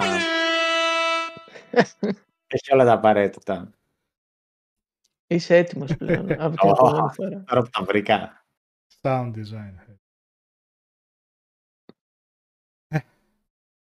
Αυτά. Οπότε μπορούμε να μιλήσουμε σε μια top 10 σειρά. Ναι, Τι να σου πω. Ε, μπορούμε, μπορούμε άνετα. μια από τις κορυφαίες είναι αυτές για μένα. εντάξει. Είναι legit. Ναι. Legit υποψήφιος. Ναι. Μπαίνει μαζί με τις υπόλοιπες καλές. Κάτι Breaking Bad, Wire, Better Ναι. Call Saul. Ε, είναι αυτή τη Ναι, στόφα, Σοπράνος και όλα αυτά. Ε, εκεί είναι ρε παιδί μου, είναι στο, στο, στο wire κατάλαβες, εκεί Ναι. παίζει, εκεί παίζει πάρα. Ναι, έχει την, την ίδια τραγικότητα με το Wire. Έτσι. Και το ωραίο είναι ότι κλείνει χωρίς να δικαιώνει ουσιαστικά κανέναν. Κάπως έτσι. Τόσο από τον Τόμ. Εντάξει, ναι. Το Τόμ, take the money and run. Ακριβώς. Κυριολεκτικά θα μπορούσε να ήταν και η τελευταία σκηνή αυτή, ξέρεις. Ε, όχι, Να νομίζω τη ότι και διαπαίζω την δικαιωματικά ασκηνή. στον Κένταλ το τελευταίο πρά- πλάνο πήγαινε έτσι και αλλιώς αυτός ήταν ο πάντα ο, Ε, ναι, αυτός που ουσιαστικά δημιουργούσε αυτός όλες ήταν, τις... Ε, κυνηγούσε περισσότερο από όλους βασικά. Το, το βλέπεις εκεί πέρα και είναι λες οκ. Οι άλλοι κάτι κάνουν, αυτός πλέον μόνιμη κατάθλιψη, καταστράφηκε. Ναι. Και Γιατί είναι το από ξένο παράλογο, χείλη έχει. η ναι. οικογένειά του. Εντελώς. Α, εντάξει, αυτό που λέγα στον Αλέξανδρο είναι ότι στο τέλος, ρε παιδί μου, δεν ξέρω αν το κατάλαβες εσύ, τουλάχιστον εγώ έτσι το αντιλήφθηκα, είναι ότι τα παιδιά δεν είναι δικά του. Και άλλοι τον χτυπάνε και εκεί, ρε παιδί μου, φτάνουν σε εκείνο το σημείο.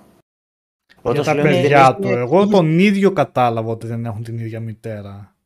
Όχι. Τα τελικά παιδιά δεν Λίγο με έχουν- μπέρδεψε εκεί γιατί πήγε και ξαφνικά Ναι. και δεν το λέει ξαναφέρει. ότι. Τι σου λέει, ρε παιδί μου, πάει και του λέει ότι εσύ δεν θα αναλάβεις την εταιρεία, δεν είναι στο bloodline να συνεχίσει Ναι. κάποιος. Α, σωστά. Ναι. Κατάλαβε. Ναι, ναι. Ενώ εγώ τώρα που, που το περιμένω παιδί είναι αυθεντικό Ναι.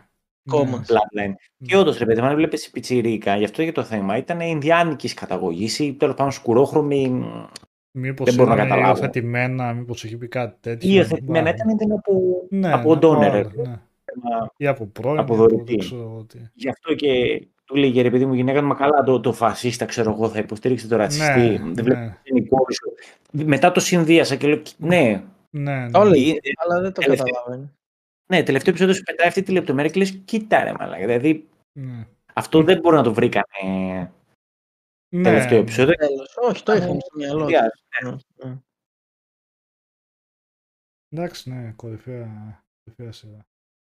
Και το αστείο είναι ότι όλοι ήταν ράκος, δεν θα πάρω τη θέση και αυτά, και ο Κένταλ ιδίως και αυτό, από μια συμφωνία που έτσι και έβγαινε, που βγήκε τελικά, τους έκανε ζάπλου τους, ακόμα περισσότερο, έτσι, υπερ ζάπλου Ναι, τους. Μα δεν είχαν ανάγκη τα χρήματα, αυτό εξηγούσαν. Δεν με Ε, νοιάζουν. ναι, λέει. ναι. Μα δεν.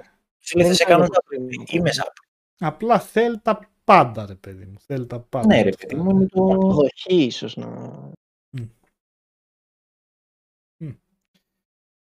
Ναι. Ε, Πολύ πλήρη σειρά από όλες, από όλες τις απόψεις. Έχει γράψιμο Ναι, και ναι. ερμηνεία και σκηνοθεσία, όλα. Αυτά λοιπόν. Είδατε κάτι άλλο εσείς; Ναι. Για πες. Για πες. Ε, είδα το Caliber χθες Τι στο είναι αυτό; Netflix. Σκοτσέζικο thriller Ναι. Ταινία. Μμμ. ταινία, το οποίο δεν θέλω να πω καμία λεπτομέρεια γιατί η... είναι πάρα πολύ απλή η πλοκή του. Δηλαδή είναι ένα... δύο φίλοι οι οποίοι πάνε για λίγο πριν γεννήσει ο ένας από τους δύο γεννήσει η γυναίκα του και γίνεται πάνω όλα στραβά. Πρέπει να το εξηγήσουμε. Και είναι ο ορισμός του απλή ιδέα, τέλειο execution. Το οποίο συνήθως συμβαίνει το αντίθετο, διότι πολλές φορές πολλές σειρές και ταινίες έχουμε ωραίες ιδέες και λες μα καλά πώς το γύρισαν έτσι, γιατί κάνανε αυτό. Εδώ έχουμε το ακριβώς αντίθετο και σε ατμόσφαιρα η πλοκή είναι απλή, δεν είναι κάτι που δεν θα έχετε ξαναδεί ή θα λες α τι έγινε τώρα εδώ πέρα. Με δύο-τρεις πάρα πολύ δυνατά, δυνατές σκηνές. Σκοτσέζικο όπως είπα, δηλαδή ακούστε πολύ yeah, yeah, yeah, yeah. Here in Scotland. Yeah, we, we are savages και κάτι τέτοια. Αλλά δουλεύει καλά. Δηλαδή το εφταράκι του που έχει στο IMDb είναι εφτάρι. Κανονικό. Calibre. Ε. Και είδα- Ωραία. Μμ, Και τρία επεισόδια Black Mirror. Σε αυτά δεν θέλω να πούμε spoiler γιατί. Εντάξει. Δεν ξέρω αν στο Black Mirror φταίει ότι πέφτει η ποιότητα στη γραφή ή ότι η, Πλησιάζουμε πρα- σιγά σιγά. ή η πραγματικότητα μας ξεπερνάει. Δηλαδή, ξέρεις τι, από όταν ξεκίνησε το Black Mirror γίνανε τόσο πολλές αλλαγές, COVID τεχνολογία που λες, Μμ. δεν με σοκάρει και τόσο αυτό που Μμ. βλέπω. Για μένα το κορυφαίο επεισόδιο ήταν το δεύτερο μέχρι στιγμής στα τρία που είδα, το οποίο δεν ήταν ας πούμε, αυστηρό Black Mirror, αλλά ήταν ένα thriller mystery, το οποίο δούλεψε πάρα πολύ καλά. Μμ. Αυτά δεν είδα κάτι άλλο εγώ τώρα την τελευταία εβδομάδα. Αλέξανδρε.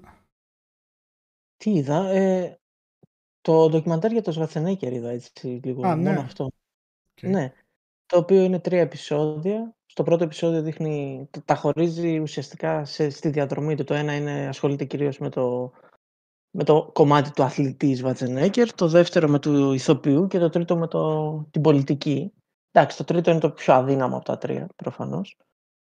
Ε, ενδιαφέρον ε, ήταν. Εντάξει, αξίζει. Για όποιον ενδιαφέρεται έτσι να δει λίγο και τον ίδιο το χαρακτήρα του Σβατσενέκερ, δείχνει αρκετά πράγματα.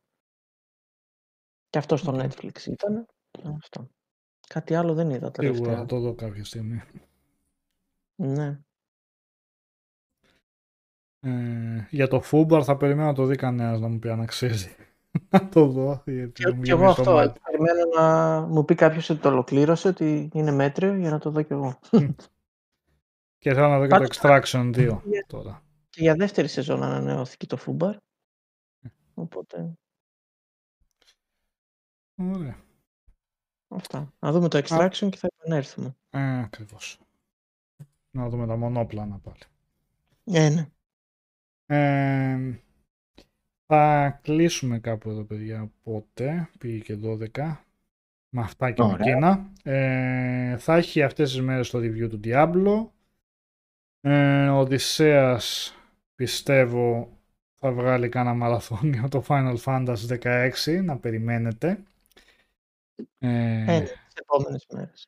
Τετάρτη, Τετάρτη. Τετάρτη, Τετάρτη. πρωί. Ε, ή Τετάρτη, Πέμπτη, δεν ξέρω. Οκ. Μάλλον δεν ξέρω, δεν ξέρω ακόμα. Θα δείξει. Τέλεια. Ανάλογα το πρόγραμμα.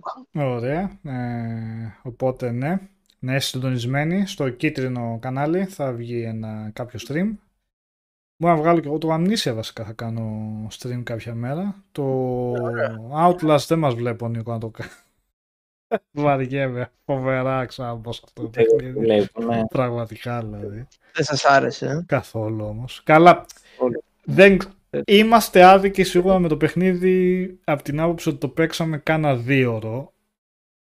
Αλλά από την άλλη πλευρά το gameplay που είδαμε εμένα δεν με έψησε καθόλου. Δηλαδή είναι σαν να με βάλεις να παίξω Dead by Daylight και να μου πεις όχι γίνεται καλύτερο στη συνέχεια. Ε, Δεν γίνεται, δεν έχει σημασία. Δεν μπορώ, ίδιο δεν, είναι, δεν, δεν μπορώ να παίξω, δεν μπορώ. Ας είναι το καλύτερο παιχνίδι στο είδος του, δεν ξέρω. Ε, ναι.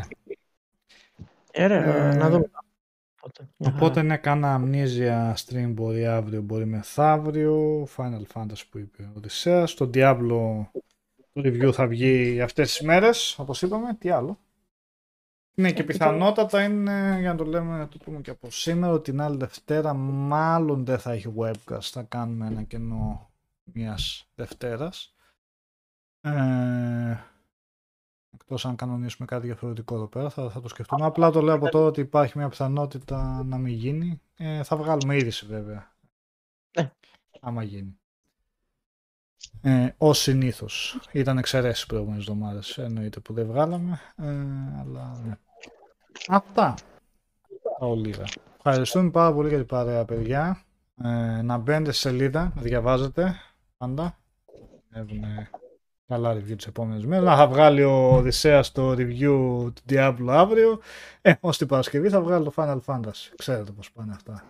Πολύ αισιόδοξο βλέπω. Ναι, θα παίξει 10 ώρες, θα σχηματίσει μια γνώμη και θα έτοιμο το κείμενο. Όχι 13, 3. Τρι- Ε, ναι, Άλλες εντάξει. τρεις ή μαζί με τον demo Ε, τρεις. τι θα δεις στις 10 που δεν θα έχεις καταλάβει στις 3. Ε, γι' αυτό σου λέω 3. ναι, γεια σου. Ναι. Ε, ναι. Αυτά. Έχει να προσθέσει κανείς, θέλει να πείτε κάτι άλλο; Όχι. Κλείνουμε. Όχι, εγώ πάω για δουλειά. Πας για δουλειά. Ωραία. Άστε με Καλή. τώρα. Καλή δουλειά. Καλή δουλειά. Άρα θα πούμε κάνα Diablo. Όχι, όχι, για Όχι, όχι, θέλω να τελειώσει το review απόψε, να Α. φεύγει από τη μέση. Τέλος.